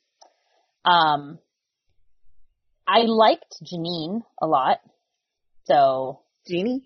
Jean, Jeannie, thank you, Jeannie. I was like something with a J. I don't know that lady. I liked her a lot. Um, and I also liked the back and forth with her and Constantine of like whether she's actually evil, like the mastermind or whatever, pulling the strings, or if she's a victim, etc. Um, Ava was great this episode. I was not expecting her to actually get such an awesome moment. Probably because I didn't look at the photo stills, in which case I would immediately have known that she was going to be singing. But oh my god, she can sing. Well, in her mind. In but her mind. The actress, Jess Macallan, can sing. Um, and the fact that it was in her mind was what made it amazing. Because her just like going up there and doing that number would have been ridiculous. Um, but believable by legend standards. But yeah, sure, of course. She goes up there, she does a big number, everyone's impressed, and thus it's a distraction. Cool. But instead it was like, she thinks she's doing one thing, but in fact, the not want to be doing at all is what saves the day, right? That was great. Um, it was really fun, and I also loved how Sara was just like, oh, let her have fun. That's my girl. Singing horribly drunk and off key and thinking that she has a whole backup band. Love to see that. So that was really sweet. Um, also, I really loved the, meeting Zari's family.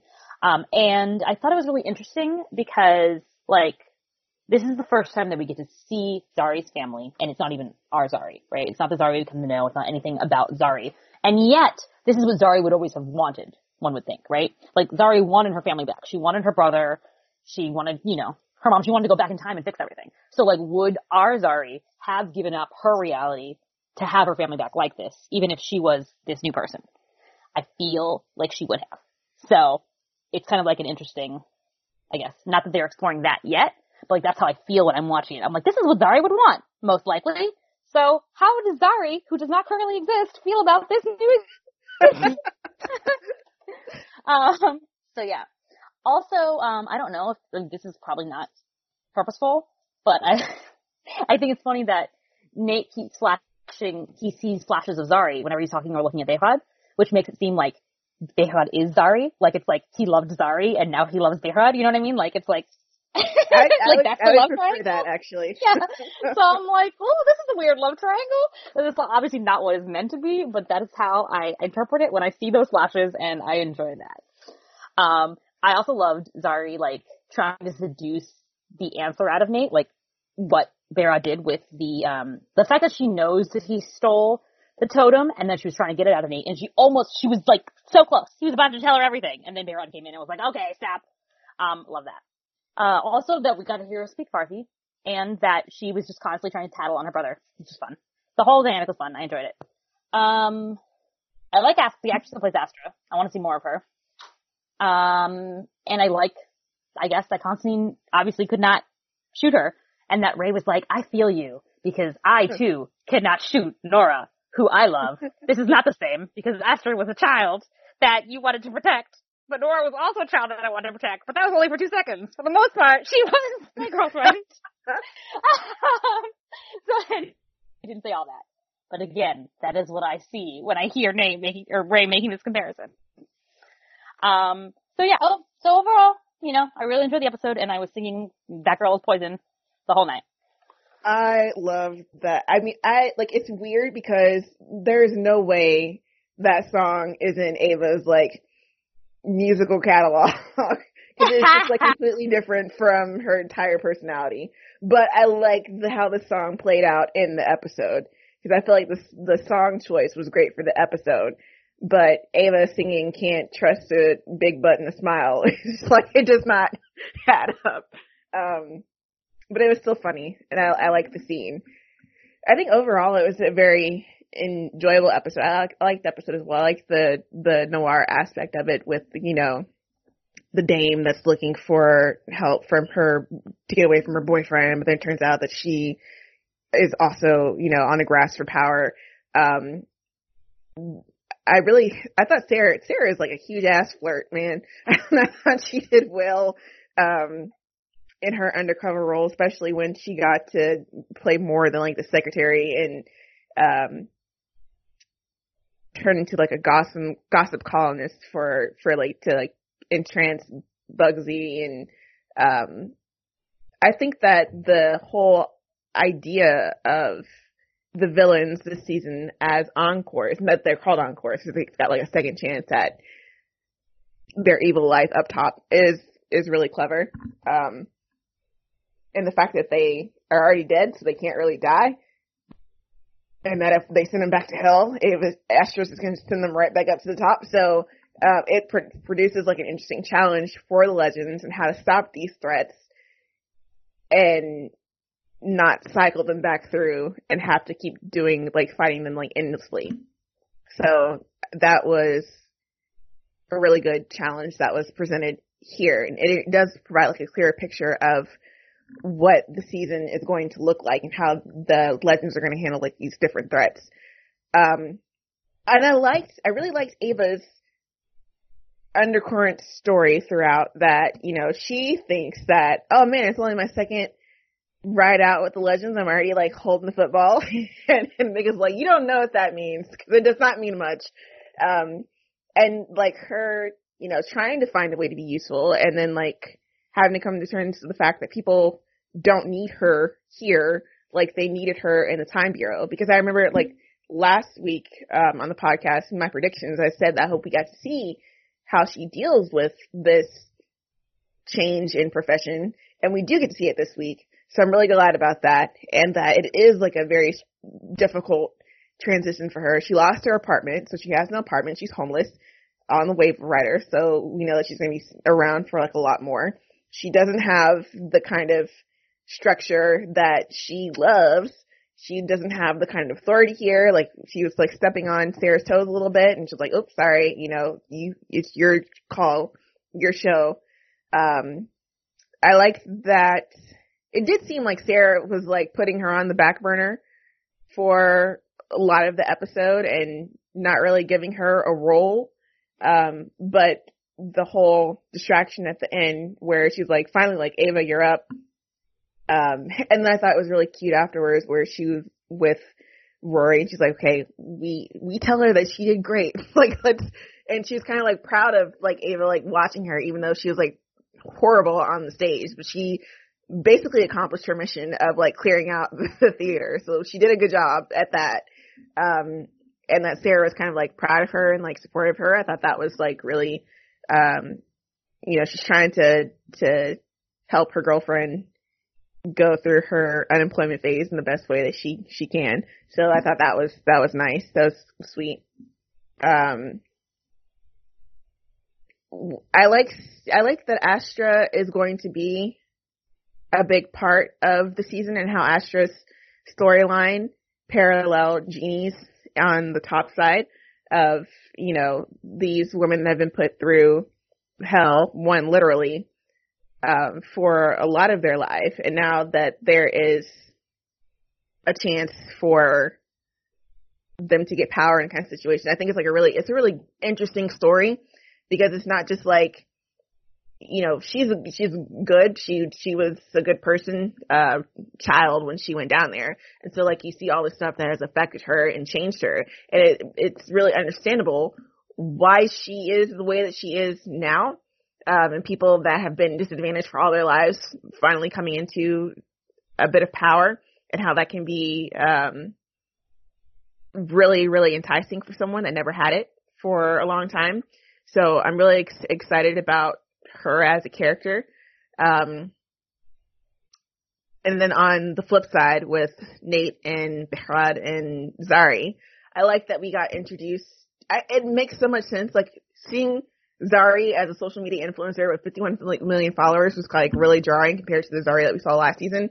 But the story behind why she has so many followers and the whole like, cause she came to fame, like the dragon was her best friend. And so like she's the dragon girl and so that makes sense, like, you know, in elementary school is when they fixed Heyworld and that was a huge thing for the legend. So it makes sense why it would be a huge thing for Zari as a kid in that same time period having a, a hand in that with the dragon and that kind of like boosting her life in a completely different direction. So all of that makes sense. I love that she knew that her brother had stolen the totem. Um, I like that they, were all like a little bit talking about Nate in front of his face in Farsi because he couldn't understand it, and he's just like, oh, and uh the fact that he is. I don't. Well, I don't. That's gonna be partly my dislikes, but like, because I don't. I just don't want to ship Nate and Zari, but his doe face looking at her and like being like really confused, like in you know entranced by her, and her just being like, "What are you looking? Like, stop looking at me." Um, was amusing, and the fact that she tried to seduce the answer out of him. She's like really smart. I, I do like the fact that in in like Behrad's like solution was just to kidnap her on the ship. um, because I think it it opens up a lot of interesting places for Oh, yeah. her as well. I totally and the- forgot that. I yeah. that. and the fact that she it you can tell like in the the little bit of their family scene that we saw together he's been away at quote unquote business school doing nothing she knows this that he's not doing what he says he's doing but yet his parents their their parents are so much more interested in his future and his you know prospects of becoming like successful and she is already successful and they're just like, oh yeah, that's great here, you know? And so there's like that little bit of sibling rivalry between them, which I think will be interesting because I'm pretty sure like if there was someone to get the heirloom, the parents would have given it to Prakat anyway, and Zari's like, it should be mine. So I like that kind of, um, I don't know, undercurrent in their relationship and excited to see where that goes. I love that Zari, like her whole family actually got to speak Farsi on screen because I think that's so great for representation and, you know, it just felt very familiar when your parents are just like talking to you behind this rando's back who's just entered this family and they don't know anything about him. They're like, oh, who is this guy? so that was really great. And I loved that like you said, just you know, they have this sibling rivalry because you can tell like his mom is super oh we're worried about Behrad, what's Behrad doing all the time, and and Zari's like rolling her eyes constantly. So it felt like we can see hints of the Zari we know intertwined with this new version of her, uh, who's like the social media influencer. It's I don't know what they, like. I guess they were modeling it after like Kardashians or something, but it's hilarious. um, so I loved all that for her, and I loved the fact that it didn't take too long before she got onto the Wave Rider, and you know she's super smart already. We can see that she knows there's something going on with her brother. She can tell that Nate is also lying, so she tries to like get the information out of him. I love that the t- t- the totem belonged to like their ancestors, so we got a little bit more of his the history on that. And I just love all those family dynamics, and hope we haven't seen the last of her parents. But like that, it doesn't seem like Behrad's going anywhere, so it's like good to have them both. If we can't just have one Tomaz, we have two, so that's great. Um, I also really like the golden age Hollywood noir vibe too because I am a sucker for that stuff. It's just like I like the way that you walk. Like it's just too much. Um and the fact that um everyone kind of knows Constantine like he's stressed and Sara's just like this is his process. He needs a drink. And then at the end she she didn't tolerate it anymore. She's like, "Okay, fuck that. You need to tell us what's going on." um Astra being like you said, she's a villain, but she was never in power before. So I feel like there's this great dynamic in which there's a personal connection. Like she has a personal connection to someone in the legends, but at the same time, she's also a multidimensional character who has gone through a bunch of shit, and we get to hopefully explore more of that. So there's like, it's not just that she wants to wreck the world or take over the world or something like that. That's and there's like a shallow reason for it. She actually has like not a good reason, but it's it's a reason that someone can understand in her position. Um, and I love the ex- exploration of Ava's feelings uh, this episode because I feel like now that the time bureau is gone, she's really lost, and you can tell that throughout this entire episode. She's she's no longer the boss. She doesn't have a, a purpose anymore, so to speak, in her life. So she's just kind of wading through the waters, unsure of where where to swim, and like you said, Sara doesn't really tell her to do much and so she feels really useless and I love that we got to explore all of that and I love at first I was like okay I guess we're doing the singing thing this is very legends and then the fact that she wasn't um actually doing the singing or singing well uh made a lot more sense and I love the fact that she just went wild. Um but yeah I think this was in general like a very solid episode. It felt I feel the legends does old school type stuff really well, like when they go and they get to wear costumes and they get to pretend to be other people. Um, they do that really well, and I'm looking forward to seeing like where all that goes. What did not spark joy though? um, well, I think that things that did not spark spark joy include I didn't like that Jeannie died. I was like, can't we just like save her? Can she just not die? Um, like that, that. I didn't like that. Um, and then I didn't like, I don't, I, I feel like there hasn't been enough, um, and I'm, I think that Jessica will talk more about it, but just like basically Astra as part of Constantine's backstory is like super ingrained in his story. It goes all the way back to like even before the start of the Constantine series, right? It's been haunting him this whole time, and I don't feel like Legends has really delved into it enough, like to really understand where Astra comes from, why Astra feels the way she does about Constantine, um, and why she's just, you know, as bitter as she is, if you will. So it's just kind of like, I tried to help this girl, and then I didn't help this girl, now this girl's in hell, and she's being really mean to me. And I don't know, I feel like they could have, like, it's like you have to go back and watch all of Constantine to really Yeah. understand this plot line. Um, I think the, the emotional weight of it somewhat has been a little lost. Um, so like, what's his face? Matt Ryan did a really good job with the scene where he's talking about how he can't kill her, right, or he can't hurt her, but the build up to that doesn't doesn't feel as earned, I guess, and it should because Astra is a very complicated character and his history with her is very complicated. Um, outside of that, M- Mick was useless again as usual. All he did was bring Ava down. Ava was like in her happy little bubble, feeling good about being the captain, and Mick was like, "You're not the captain. You're the not captain. The quarterback doesn't do anything. Whatever, you know." bro. Yeah, you're on the bench. like, shut up, Mick. Um, and he and he was on the bench. He doesn't do anything. Go away, Mick. Just leave the show. Dominic Purcell does not need those checks. So, you know, um, that's fine. He and Nash can go somewhere. Exactly. There's a special circle. I'm tired. In I'm tired hell. of them. In Astra's hell, exactly. exactly. Um, so yeah, I mean, I don't know. Other than that, like, I, I feel like I really liked the episode. So, I mean, okay. I also, you know, don't want Nate and Zari, uh, but, but it's the ship. It's already going that way. That's fine. So if I had any dislike, it would just be that I really wish we had gotten an in-depth backstory episode for Zari, like our Zari, with her family, with her brother, etc. Like a whole just this was Zari before we got rid of Zari, you know? Because That would have been really, nice yeah, because because we to compare. Exactly. We've only been filtered. We've gotten filtered information about it. We've gotten like one little scene here or there, a little flashback. Um, because I feel like we never really got to explore the scope of who Zari was and what her world was like. Because we were constantly um, speculating on based off of that world, and then it never really came into play. A and B now it doesn't even exist. So I don't like that. I would love for them to go back and do that this season. But basically just getting such a great moments with her family in this episode made me think like, why didn't we already get that?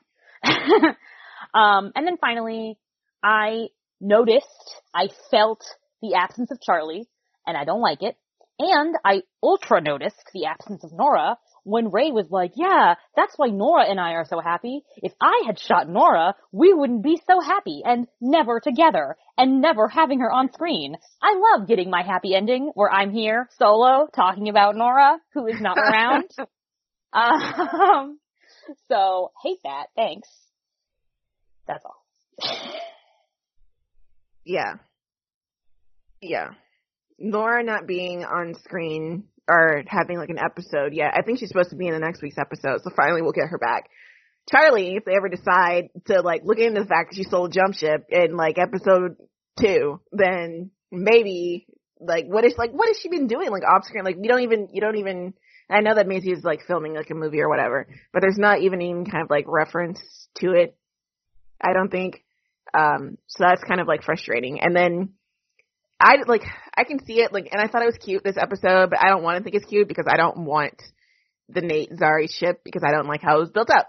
And it just seems like it's going there, and like the whole setup for Nate to be the one to realize that Zari they need to get her back and all this kind of stuff. It's just like one of those like quote unquote true at a time love thing stories, and I don't really see that changing at the moment. I think there's a lot of possibilities for it since Zari is a different person now, but it feels like they're trying to go towards the way of like rebuilding back, like piecing together, making an Earth Prime version of Zari where she is both like this Zari and her old Zari. So, you know, it's whatever. It's, it's happening. it is what it is kind of thing. But specifically in this episode, talking about characters that are here, um, John and Astra plot that had very little Astra in it. Um, she was only in kind of like the, the beginning and the end. And I agree with Tati. Like, if you did not see, watch Constantine, like the show, when it was still on air, then probably you would not understand or like really get like the connection between John and Astra. Like, he references a lot, but you don't really get a lot of backstory into Astra and why John is so attached to his story is so attached to hers.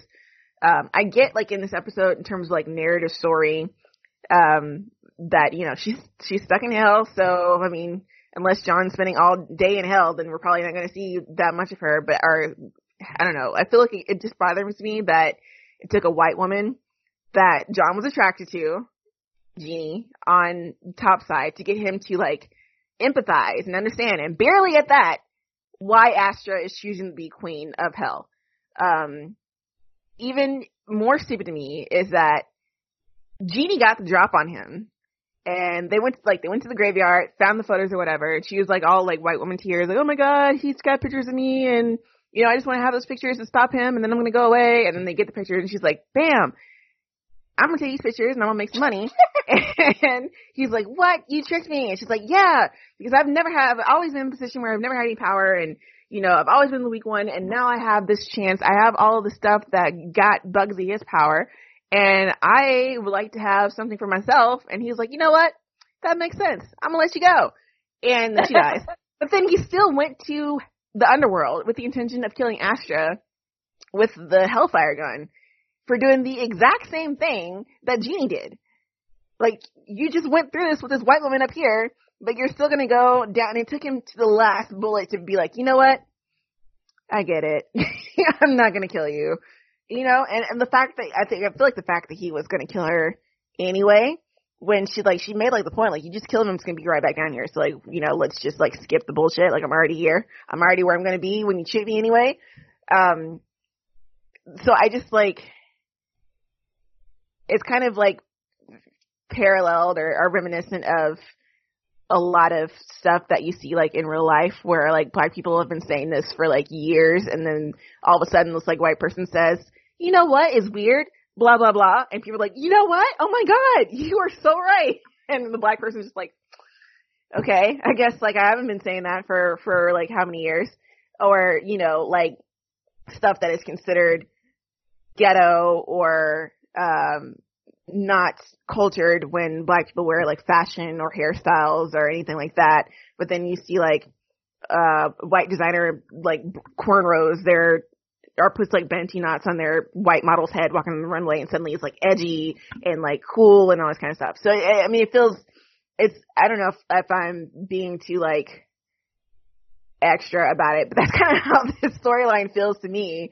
That Astra has been through this thing and like John has not understood it until a white woman cried.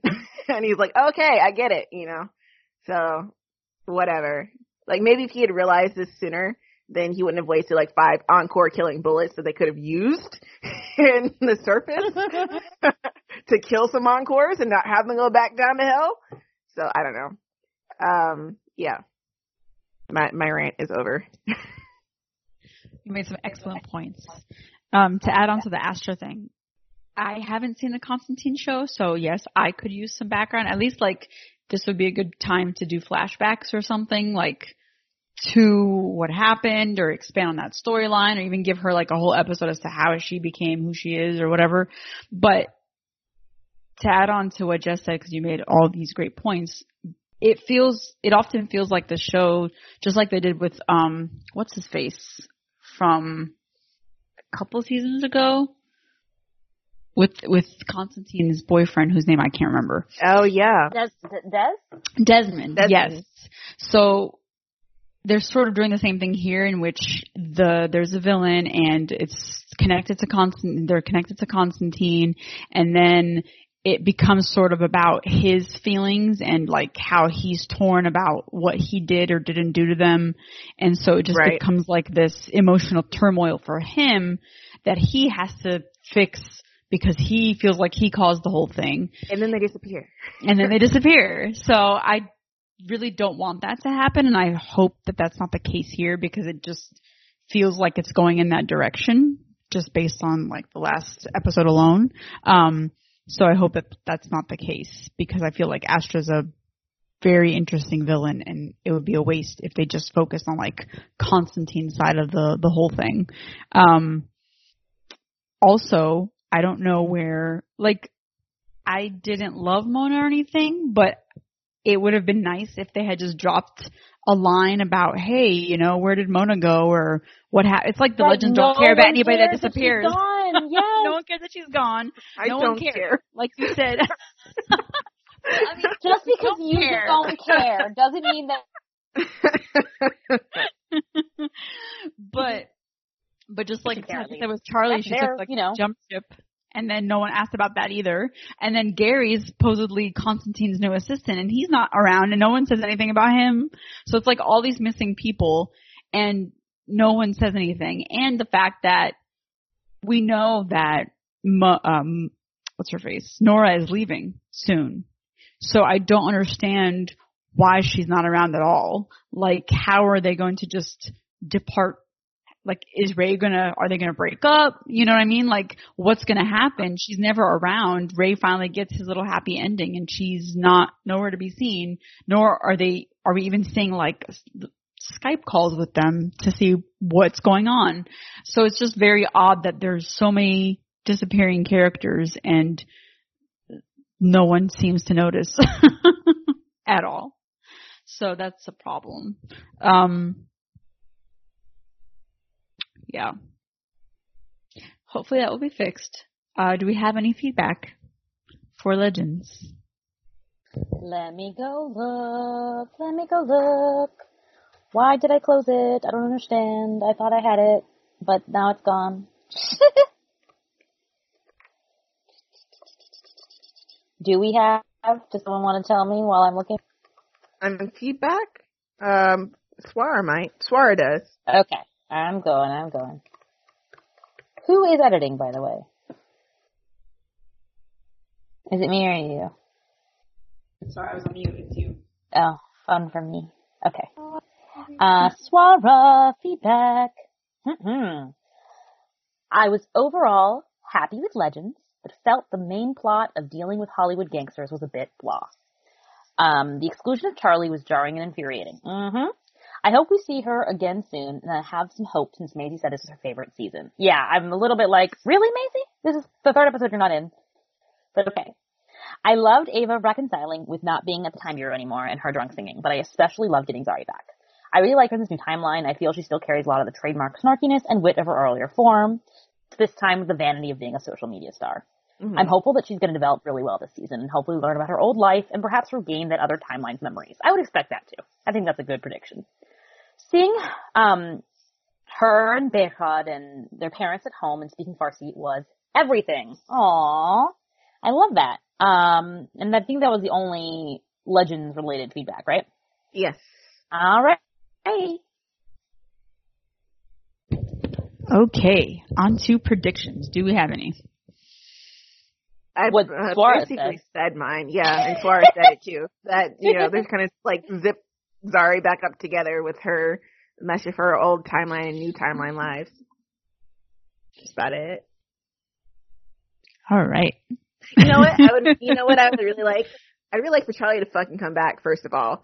Um, but I would also like because I I had mentioned um after Shing's super core feedback and the, the whole I- issue with like LGBT voices not being heard by the creators and the cast.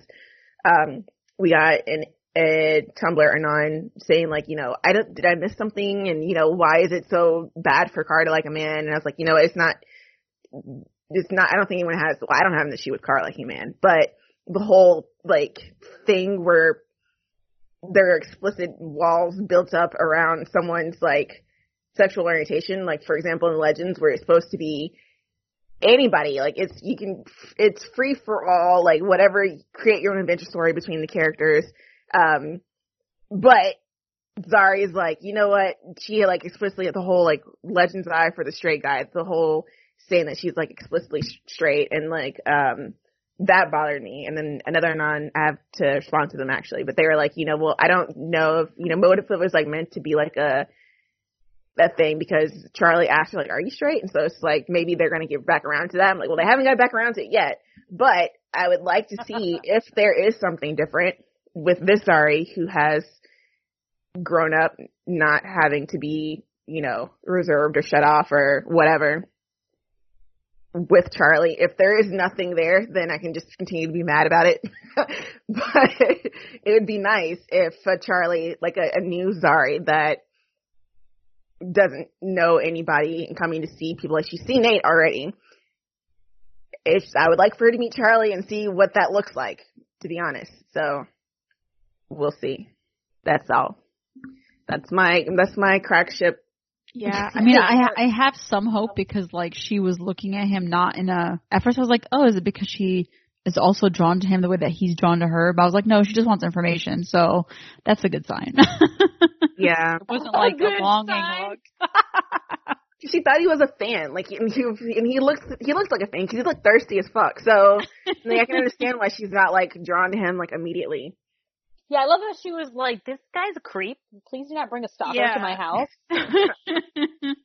exactly. All right, moving into our last show of this week, Black Lightning. Jefferson and Anissa join forces with the ASA to help Lynn.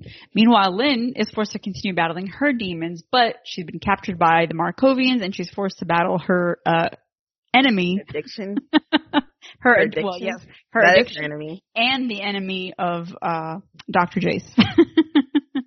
oh, and Khalil gets his memories back, or he yes, he becomes less of a killing machine thanks to Jennifer's love. Uh, what sparked joy? Oh, okay. Thunder Grace sparked tons of joy. I thought it was like the sexiest, flirtiest, funniest, like scene between them maybe ever. I feel like they're like this is like when I say on the same level, like this was in like on the same level. The whole argument over uh Grace wanting to come and Anissa being like no, and then the kind of like snarky back and forth, and she's like, I'm not a child, and it's like, well, sometimes you are. it was like really funny, and I don't really know when or where Grace became like a martial artist.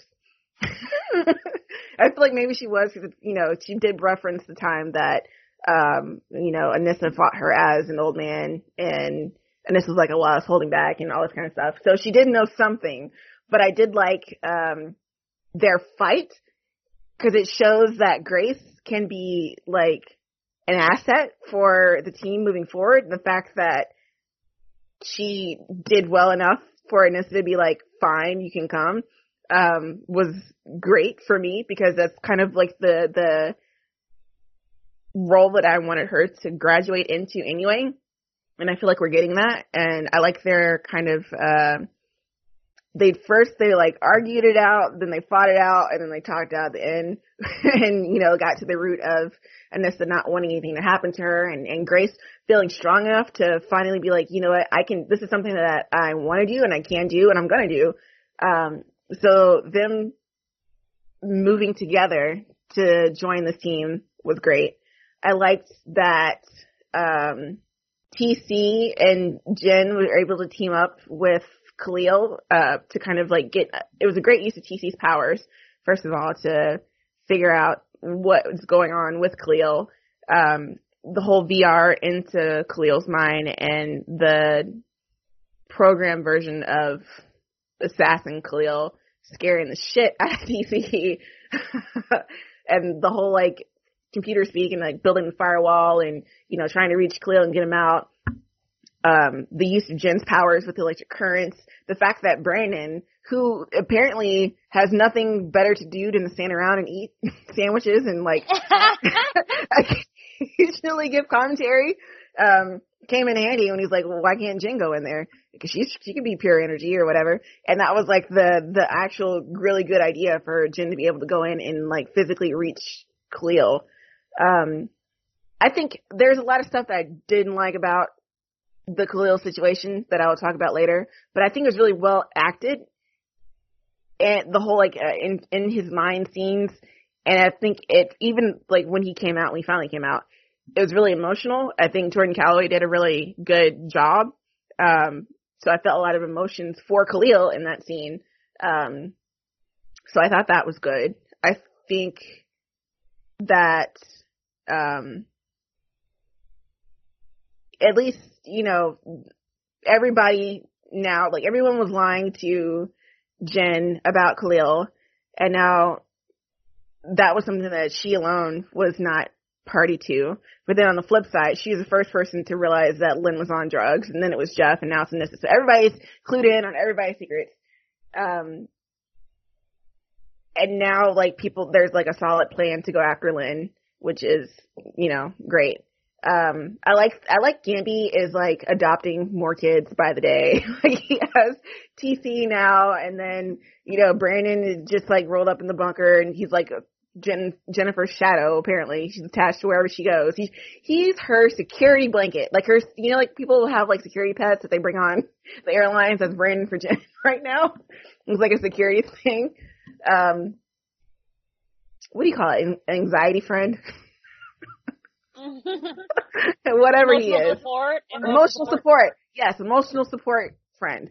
Um, so, and, and the reason why I like all of that is because specifically Jefferson pulled Gambi to the side and he's like, we got all these outsiders in here. It's like, outsiders! So that was a great name drop. Um, and then the fact that now we have like, at, you know, ASA being there and, uh, you know, military Becky or whatever, doc, uh, whatever her name is, Gray or something. they have like a team. Mean. What? I just call her mean lady. Oh, yeah. Name. Mil- military Becky. Um, the fact that they, you know, she's whatever, and the fact that no one else like gives a shit about her is is, is like funny. But the uh, we have a team assembled together, team outsiders, because Brandon's there, TC is there, Gambi's there, you know, Grace is there, and we're all going to. Which I don't know how the fuck they got Lynn over to Markovia. First of all, that's weird. But the fact that we have like a team to go and extract her and get her back is is exciting. That's cool. That's it. I I do not disagree with this. I am glad that they uh set up a rescue mission for her. And I guess it kind of like it was weird because the episode swerved. I was expecting um this episode to be the rescue mission, and then I was like, but hold that thought. We're gonna do a different storyline first. But Yeah. that does give me hope that next I- week. I feel like because like they were in because they randomly had her be in Markovia instead of whatever Markovian base was in adjacent to Freeland is the reason why that they were able to kind of stretch it out because Right. it it would not make sense if she was like across the border and like oh no what are we gonna do Right, right. So, so, but, but that gives me hope that they will, you'll, episode that, you know? So that'll be interesting. Um, as it is, I did like, uh, Lynn holding her own, um, in Markovia with the Markovians and also Jace's like weird, like single white female, uh, obsession with Lynn. And like, we're friends! We're the same! Oh, I and Lynn was like, that her like how to make a friend her how to make a friend thing in the beginning was hilarious Like, uh, no. Yeah, that was really funny, and then and the way that Lynn tr- handled her was funny. And also, not that I like it, but I guess um Markovian man Morin or whatever his name is, revealing that Lynn, you know, like oh Yeah. ASA was just using her with um Yeah. using like you know to manipulate you, like it's like yes. Um, so hopefully we're gonna go somewhere with that, with Lynn's realization of that, or having to take that in. Um, and then of course he still leaves her with the dose, like, we still need you to, to be sharp, so here you go. Um, outside of Lynn stuff, I very much like both, um, China Anne McClain and Jordan Calloway gave amazing performances. They are always on their A game, and this was obviously a great plot for them to show off all of their powerhouse acting skills. Uh, I definitely, you know, teared up, had many, many feelings. Um, I don't know why they made me like Khalil now, but now I'm like, no, save Khalil! So, so here we are. Um, I really loved how they, um, visualized, you know, like how the show visualized this whole like, there's painkiller and then there's like Khalil like trapped in his own little room, right? That he's made, like his little safe space that he's made for himself, but also where he's just like full of guilt and self-hate and like feels like he's done all these things that he didn't, you know, he didn't have control over, but it was still him. So like he's right, but he's also not right. Mhm. Um, and then, um, I loved how, uh, they all worked together to pull him out, especially T- TC. I'm always like, is it CT or TC? Um, TC, uh, you know, like with helping build the firewall and Brandon finally having the, you know, galaxy brain idea to send Jen in, which was like, hello, the whole time. I was waiting for them to do that. And finally he said that and I was like, yes, thank you. We're finally getting that moment. Um, also, it sparks joy to be right. You know, that Jennifer's love will pull Khalil out. Yes. Yes. I've said that the whole time. The whole time. So, it wasn't like as, you know, sappy romance, flowers and sunshine, like it wasn't like the Sailor Moon, like, I'm being brainwashed and about to kill you, but then I see you, you're, you're shining tears and I remember that we love each other and then I stop trying to kill you situation. But, um, I wouldn't have actually expected that from Black Lightning. So this was as close to what I would expect from them as we were gonna get. um, also, speaking of romance and flowers and sunshine, uh, like Jessica said, this was a wonderful little beat for Grace and Anissa. It was nice to see Grace hold her own, show that she wanted to be a part of things, like she's a fully actionable, you know, human being with agency and, and a metahuman with powers that can be used for the greater good. Um, and the fact, I understand why Anissa would at first say no, right? She's obviously concerned, um, about the things that have happened before, but it was nice that then she relented. Plus, the fight that they had was choreographed really well. Both the actresses did a great job, and it was fun and flirty. Like you said, like it didn't feel like they were actually gonna hurt each other. Um, also, I loved the bit. I think it was like uh, Grace was like, "I'm not a child," and then this was like, "Well, sometimes you are." Yeah. Uh, um, yeah. So overall, I think like all the plots worked well, you know, even if some were held off until later. Uh, and that is all that I have to say. All excellent points. Um, just to add on to that because I agree with all of it. Um, I love the fact that everybody just wanted to be a part of the fight. Like there was no one that was left out. Everyone's like, okay, you're going to rescue Lynn. I have my vendetta against Jace. Let's, you know, Grace is like, I'm not a child. Uh, Lynn or not Lynn, Anissa and um, wow, Anissa and Jen also, of course, it's their mother, so they're gonna go fight. So it's like everybody was on board, and Gambi, even like the you know dead man Gambi, quote unquote, is also joining the team. And um Jeff's like, "Well, are you sure you want to come?" And then he just starts speaking Markovian. I'm like, "Oh, okay, Gambi." so everyone is just like coming together, and it finally feels like something is happening, and like you guys said, the communication is finally, everybody knows what everybody else knows. So all of that is coming together. Finally, we're getting to see Markovia because for a long time they were just off in the shadows doing whatever they were doing. And I really like the fact that the Markovian guy who's, uh, Morin, you said his name was? Uh, I was, believe that is his name. yeah, did tell Lynn like this was going on with you and also that the fact that he called out the ASA for being just as evil or even more evil than them. Like everyone, like at this point, I don't know who to believe because everyone's just bad. but there's just like something more going on here. Um, so it'll be interesting to see like how the ASA will be battling the Markovians now that they're going to go onto their turf. Um, I lo- Oh, it's Mosin, not Mosin. Mosin. Mosin. Okay. And also the fact that like Jace is the only person I love when Lynn beats up on her because she totally deserves it. She's like some a sociopath who doesn't care about anything. But it was interesting to see like how everyone sort of keeps telling Lynn that they're she has these tendencies that are like them and they're always villains who who are doing who are saying these things to her. Like you had Tobias who's just like, Yeah, you're willing to go to these extremes to to get what you want. And then Jace is also like yeah you know that I was right and this is what you need to be doing. Like a few people died but you you got your research and whatnot. So it's always interesting that comparison because I feel like like you guys predicted last week I think that Lynn might be going down the villain route um at some point. So this these comparisons like keep popping up. So I'm concerned but also intrigued. Um and I also really love the fact that Khalil, like the way that they created Khalil's mind, that there's like, you know, he has a chip in his head. This is the firewall, like an actual firewall to prevent um, painkiller from coming out.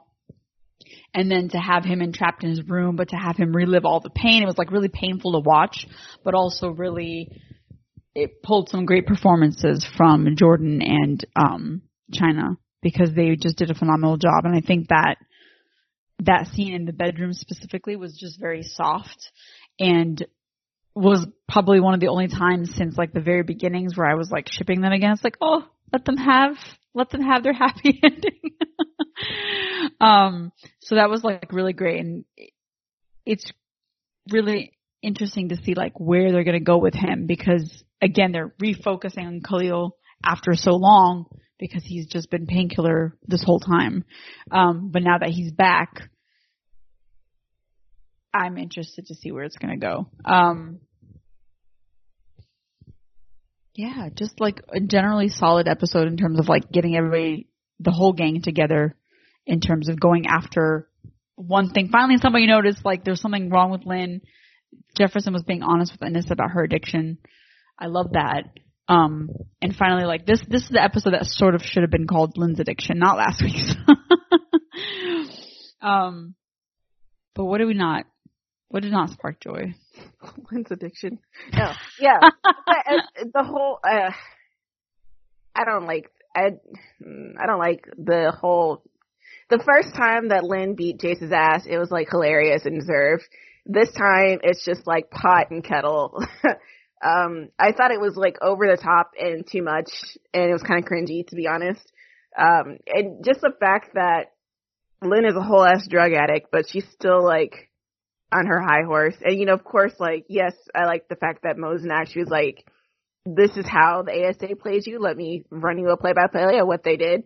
Um, but I think the fact that she was shocked by it is just like, come on. like, you should have known that. Like, I feel like you, it's just dumb for you to be shocked by that at this moment. Um, Jace is like insane. Um, but like, you know, Lynn's whole, you, she looks as insane as Jace, honestly. You crazy bitch and you bitch, bitch this and, uh, and it's just like, okay, this is like, no, I didn't really enjoy. It. I didn't really enjoy it. Um, uh, yeah, and I, yeah, I feel like now that I do feel like now that she knows that she, I don't know how she didn't know before, but now she knows that she has a drug addiction problem. Um, that there either she's going to get cracked a lot more, or it's going to pull her back from the whole um, Tobias storyline. And they didn't get to share any screen time, I think, in this episode because it was Jace and Tobias mainly. Um, but the fact that I don't know, maybe maybe she'll want to save him because now he knows he's going to be lobotomized. So we'll, we'll see. But I, just I I've just never been a fan of this whole like addiction storyline, and I still don't like it. And I feel like it does like I feel like Christine has to overact or exaggerate it to make it work. Like I don't even know if she's feeling it and that's why it just comes off so off to me. But it's not my favorite at all. I didn't like Jen's attitude in the beginning. I feel like she's very trigger happy. Um, she's been very trigger happy all the time, but the fact that, you know, TC is coming out with this information, like, you know, who is Jen? And Khalil loves you. And then she's like about to like light him up, but without giving it, like people have to tell her, people have to tell her like twice to like calm the fuck down and relax and let him explain. I did like that she apologized, but I didn't like her attitude up to that point. Um, and I like the whole thing with Khalil that I didn't like or I I was not a fan of is Jen kind of like not guilt tripping him, but kind of to come back alive and you know don't give up and all this kind of stuff and it and for him to have to like go out see the memories because you have painkiller Khalil like taunting with all this stuff that they've quote unquote done um he has to see it. Like it's it's very hard for it'd be very hard for anybody like especially like what Gambi said like him being suicidal and in a depressive state based on all the things that people have made him do. Um and to me it just came off as like very selfish, and I felt of Jen to bring him back into the light after all of that. And I feel like that's how he felt too. Like him talking about it when he wakes up and what this is going to be like for him because he's always going to have that, that, if that firewall ever breaks down, then he could, he's like a ticking time bomb. He's like a walking time bomb. His body is like literally poison. He can't touch anybody. So he can't have any human contact. He killed his mom. He, has all this stuff and he can turn to a killer at any, any point in time. So it's like, just like existing is very painful for him on top of what he's already been through. So it just kind of comes off and like Jennifer's insistence of, you know, I have to have Khalil. I can't lose you again. I can't do this. I can't do that. It just feels very selfish to have brought him back into that. Um, so I've, I've, even though it was very well acted, I've had very conflicting feelings about it. And then, like I mentioned earlier, like Brandon, like what does he do? Like what is his purpose? Like TC has done more in two episodes to be useful than Brandon has in like half a season. And I, it, like just, you know, he just stands there and makes like weird faces and I need him to like do something more proactive than what he's doing. I feel like they're wasting him. And it, it doesn't really feel like he and Jen have like a romantic connection. He's not really bothered by the fact that she's so invested in getting Khalil. So I'm just kind of like wondering what is his purpose? I don't disagree with that. I feel like Brandon is kind of in the same holding pattern uh, that Grace is, except with two key differences being that he does not currently seem to be in a romantic, you know, love story with Jennifer, as you pointed out, um, and also that he is available. So, but, but instead it's like his only real, like, plot line is, I have powers, and eventually I would be part I'll of the outsiders. Yeah. yeah, exactly. Just like, uh, Grace is like, I have powers, and eventually I would be part of the outsiders. Um, so it is kind of like he's there all the time, and like we've been accepting forward movement precisely because of that. But so far it's just kind of like chill. Like even this episode it was like, yeah, Brandon's coming because of, um, because my, my mom died, right? Because of Jace or whatever. Jace Yeah. killed my parents. That's why. But then otherwise it's like, alright, but I'm gonna chill here with you while, you know, you do Khalil things. Eat That's cool. food Exactly. stay in the background. So it wasn't any more impactful than say Gambi being like, I'm coming because I speak Markovian, obviously. So, okay. Um, so that's like not really like, it didn't not spark joy, but it also didn't spark joy. So, you know, eh. Um, have a purpose, Brandon. Um, also I feel like poor TC is just like getting like, you know, run roughshod a lot. Like, what is he getting out of this? Why is TC helping these people. So um, I would just like you know TC to to get some more respect. someone to, to someone to give him some sandwiches, maybe. I don't know. I feel bad for him. um, and I already mentioned it, you know, previously, but I I did think it was weird to start the Lynn situation and then just not be like, okay, bye now. I know that we have to like get there, but I was expecting like a cut to the moment when we go, but then we did not. So I was like, all right, I guess we'll just do this for now. Um, also, um, I think that Jessica brings up an excellent point that I didn't really think about, which is like Jennifer pulling Khalil out and is that fair to Khalil? But like, I don't know, I guess it's also like, what is the alternative, right? So it's more that, um, not that like I think that Jennifer was wrong or that it is, you know, wrong period to pull him out, but also just like, why does the show, the show is like obsessed with Khalil's suffering. Literally, all Khalil has done since he asked Jennifer out on the show is suffer. suffer. he had one scene where it was like, oh, that's cute, and then everything else was just like pain. Um, and so like on the one hand, it's like, and we didn't, you know, at first it was like the way they framed it because they didn't.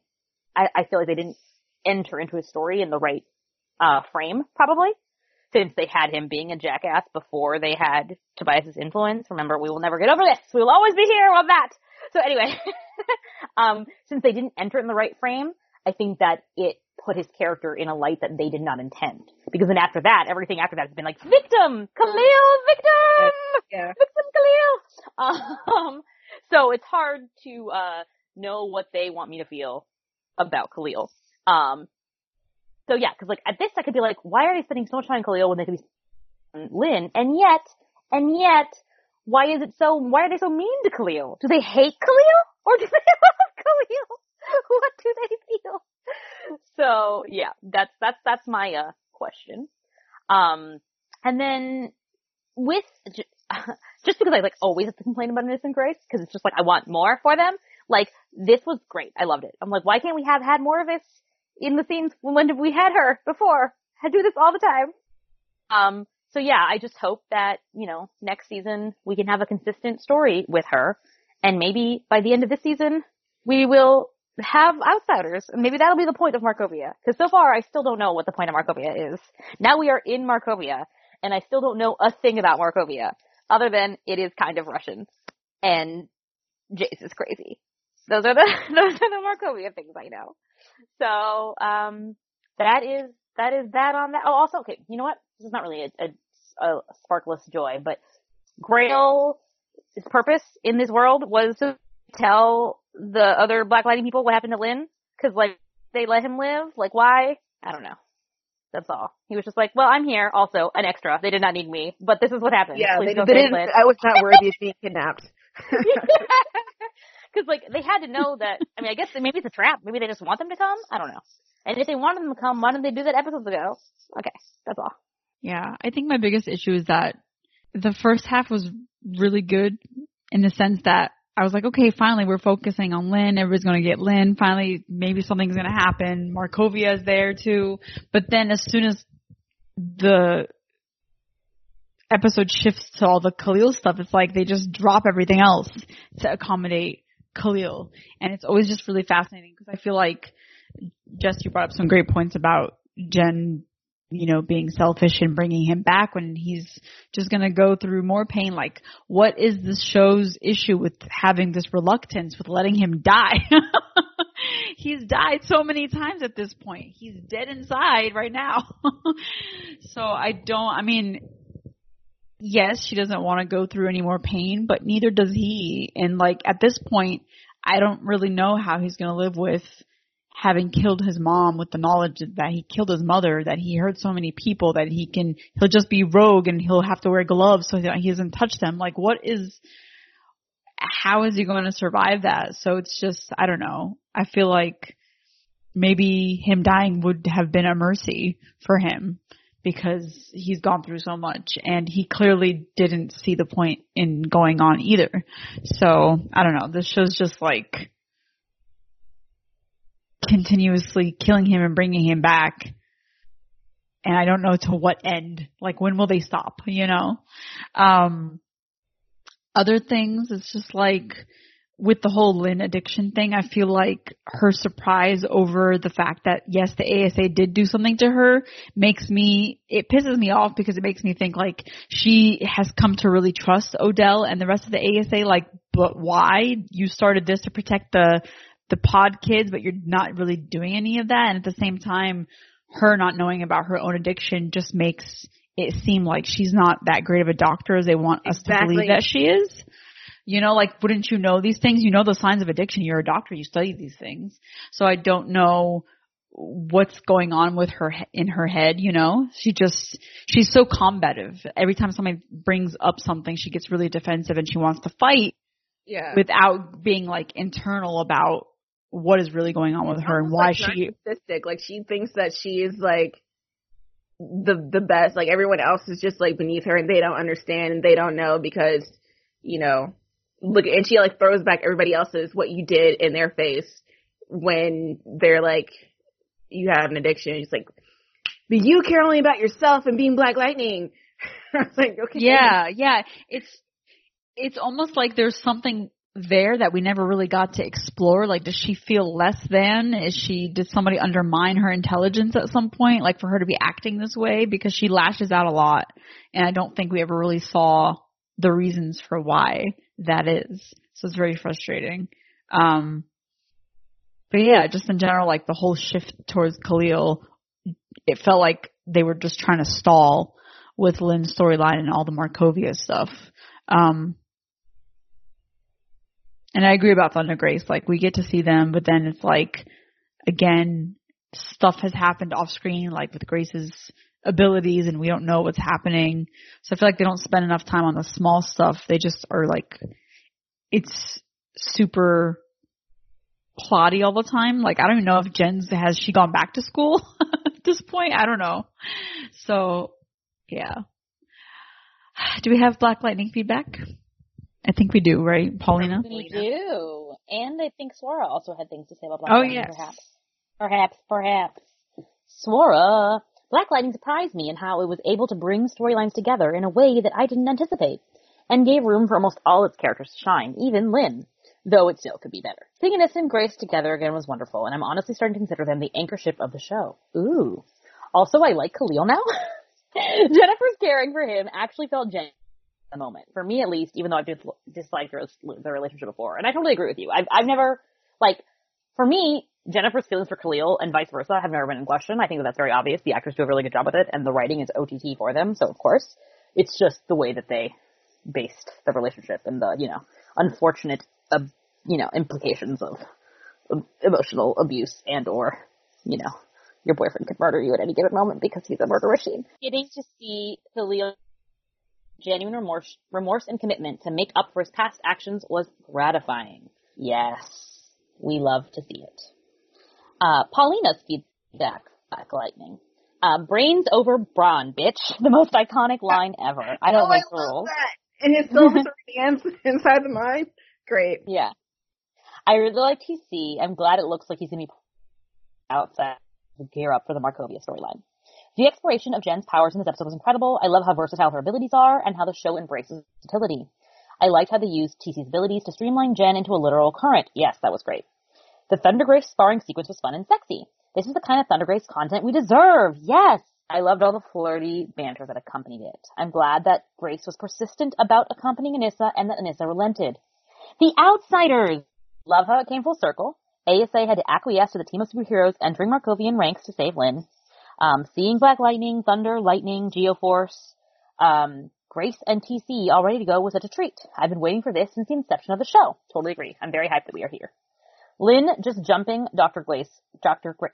Lynn just jumping Dr. Jace was hilarious. Especially because Lynn literally throwing hands when Dr. Jace is on her psychotic we're best friends rant was a very fair reaction. And Jeff and Anissa's conversation about Lynn, especially the important point Anissa makes that they're family. Oh, I totally forgot that. Yes, when she says addiction is an illness and that they have to come together as a family to deal with it, I really love that moment. I totally agree with that. That was a really nice reminder that the season so far has not been about the family and that maybe now they are actually finally pulling it together. Like it makes it feel like, oh, maybe it's on purpose. so that's good. Uh, dislikes were, um, that, uh, I don't recall much to dislike, but I'm gonna miss evil Khalil. And also the white woman ASA head. I got a kick kick out of the team calling her out, and each of them said they were absolutely not here for her or the ASA. Yes. I did enjoy that, and I hate her, so I totally agree with you. and that is that on that. Excellent. Any predictions? Well, I definitely know Wayne Brady's coming. At long last. I wish that there was some kind of like because Brandon has just been so useless up to this point, and I know that he's Oh, gonna like you know try and go after Jace or whatever. But I wish that there. It doesn't seem like there is because it seems like Markovia is somewhere in Russia. But I do wish that there was some kind of like tie for him and Markovia that he's actually supposed to be there, or you know, some kind of other than calling him Geoforce, some kind of like comic tie-in that will tie him to Markovia other than just going there to kill Jace. I want it. I really, really want it. I'm not gonna get it, but I want it. Tati, do you have any predictions? Uh, I do not, but I also want it. Excellent. Everybody wants it. Moving into Lady of Gumption, side B, who do we nominate for Legends and Black Does Lightning? it matter? Does it really matter? No, it doesn't. but It for doesn't. For the sake of argument, um, I think that I would nominate uh, Jennifer for Black Lightning. Um, although I might nominate Lynn. Hmm. Hmm. Hmm. So that I can Just his face. I- like, would you nominate Lynn? for Legends. I don't know. I guess I'm like I feel like Legends. Both Ava and Zari have you know had some good moments, but maybe maybe Ava because Ava had the full like arc, whereas Zari doesn't know what's going on yet. Right. I would say Ava for her arc. Yeah, same. But again, it doesn't matter because Iris is the winner. So Yeah. So, Iris. Iris West Allen is the Lady with the Gumption of the week. It has been a little bit since she has had that honor, so good to have her back. and that wraps up our episode 105. You can always find us on Tumblr, ladieswgumption.tumblr.com, over on the Gmail at ladieswgumption at gmail.com, and on Twitter at dctbgumption. You can follow along with all our live tweets and some of the snarkiness and our thoughts. Thank you for listening, and good night, good day, good morning. Good day, good morning, good night, good afternoon, whatever you're feeling.